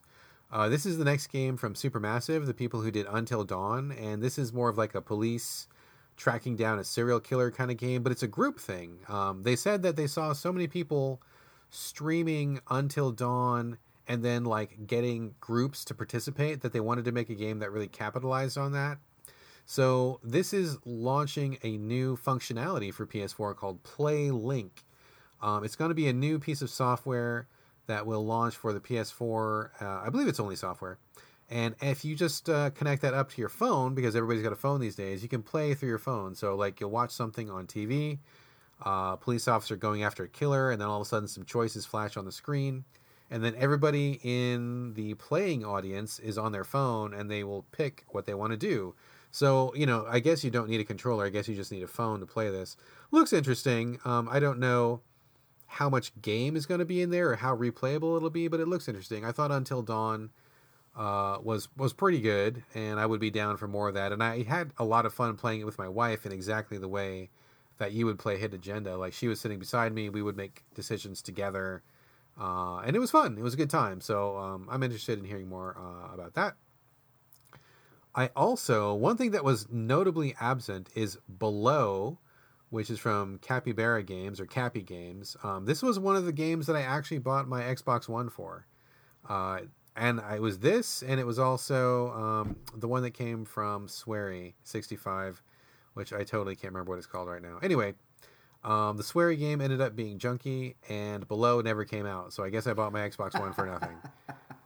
um, it looked, I've played it, I've played a beta of it, and it seemed to be coming along just fine, and that was years ago. I don't know what happened to it, and usually Cappy is pretty good about turning their games out. I've tweeted um, Nathan Vella, who is like the head of that studio. I've met him several times. He's a really nice guy. I'm like, hey Nathan, what the fuck? Where the fuck is below? Like, what happened to it? he never answers, so I don't know if he just like doesn't want to say, or I don't know. Am I persona non grata? I don't know. But below was a really cool uh, procedural roguelike where you were kind of dungeon diving, and every time you died, you like reincarnated as a different person. It just looks really, really cool. It just looked like a very neat procedural kind of uh, roguelike that I was really into. Um, and like I said, I liked it enough that I actually bought the Xbox One as you know for to play this game, and uh, it never came out, and I didn't hear anything about it. So hopefully they will announce something. Uh, final pick. Shout out to Jeffrey Wilson on Twitter for reminding me about Metal Gear Survive. Now this is something I'm very interested in because um, I like the mechanics and the ideas uh, of Metal Gear, especially the most recent Metal Gear. But I'm sorry, I just don't like the story. I don't like how that game developed. Um, I didn't play very much of it, but I listened to a lot of it and I talked to a lot of people about it. And I, you know, I just, I think that the concepts were valid. And with Kojima not being involved anymore, I think it's going to be really interesting to see how a Metal Gear game is developed by people who I'm guessing really like Metal Gear, but who are not Kojima. Uh, I know fans have their knives out for this. They already are kind of trying to tear it down, and they think any any Metal Gear that doesn't have Kojima attached is is going to be terrible. But I don't know. You know, Konami let that guy go for a reason. I think that his work is not really as great as people say it is. I think he has created some masterpieces, but not everything he does is perfect. I think he's a very flawed creator at times, especially when he's not under close supervision. Uh, and I think that sometimes when you turn a property over to somebody who is a true fan, you actually end up with something amazing. Um, somebody who really loves an IP can do something great that the original creator perhaps cannot do uh, because they just see it in a certain way. They have a certain love and a certain respect for it. So I think a Metal Gear game with Kojima's madness not in it and you know maybe a, a just a, a, more standard story and something focusing more on the gameplay itself would be tremendous uh, i've been hearing uh, jeffrey wilson said that the person he talked to really liked it a lot which sounds promising to me and I, I'm very curious, very curious to see how this turns out. So that's my last pick of this episode. And holy smokes, what a show! What a show! Um, a little bit of a spoiler. We were kind of concerned we wouldn't have anything to talk about on the show, and lo and behold, it's probably our fucking longest episode ever. What a surprise! Um, so let's let's cash it in. We talked a lot tonight. But we are now at the end of tonight's chat and the end of this episode. Before we go, thank you very, very much to everyone who listened to all of our ranting, especially if you listened all the way to the end. Thank you, thank you, thank you. And also, we would like to remind you that you can send your comments, thoughts, feedback, ideas, and anything else to us here at the So Video Games Podcast. It's So Video Games Podcast at gmail.com. We are also on Twitter as a show at So Video Games. You can also reach us individually. Corey, where can they find you on Twitter?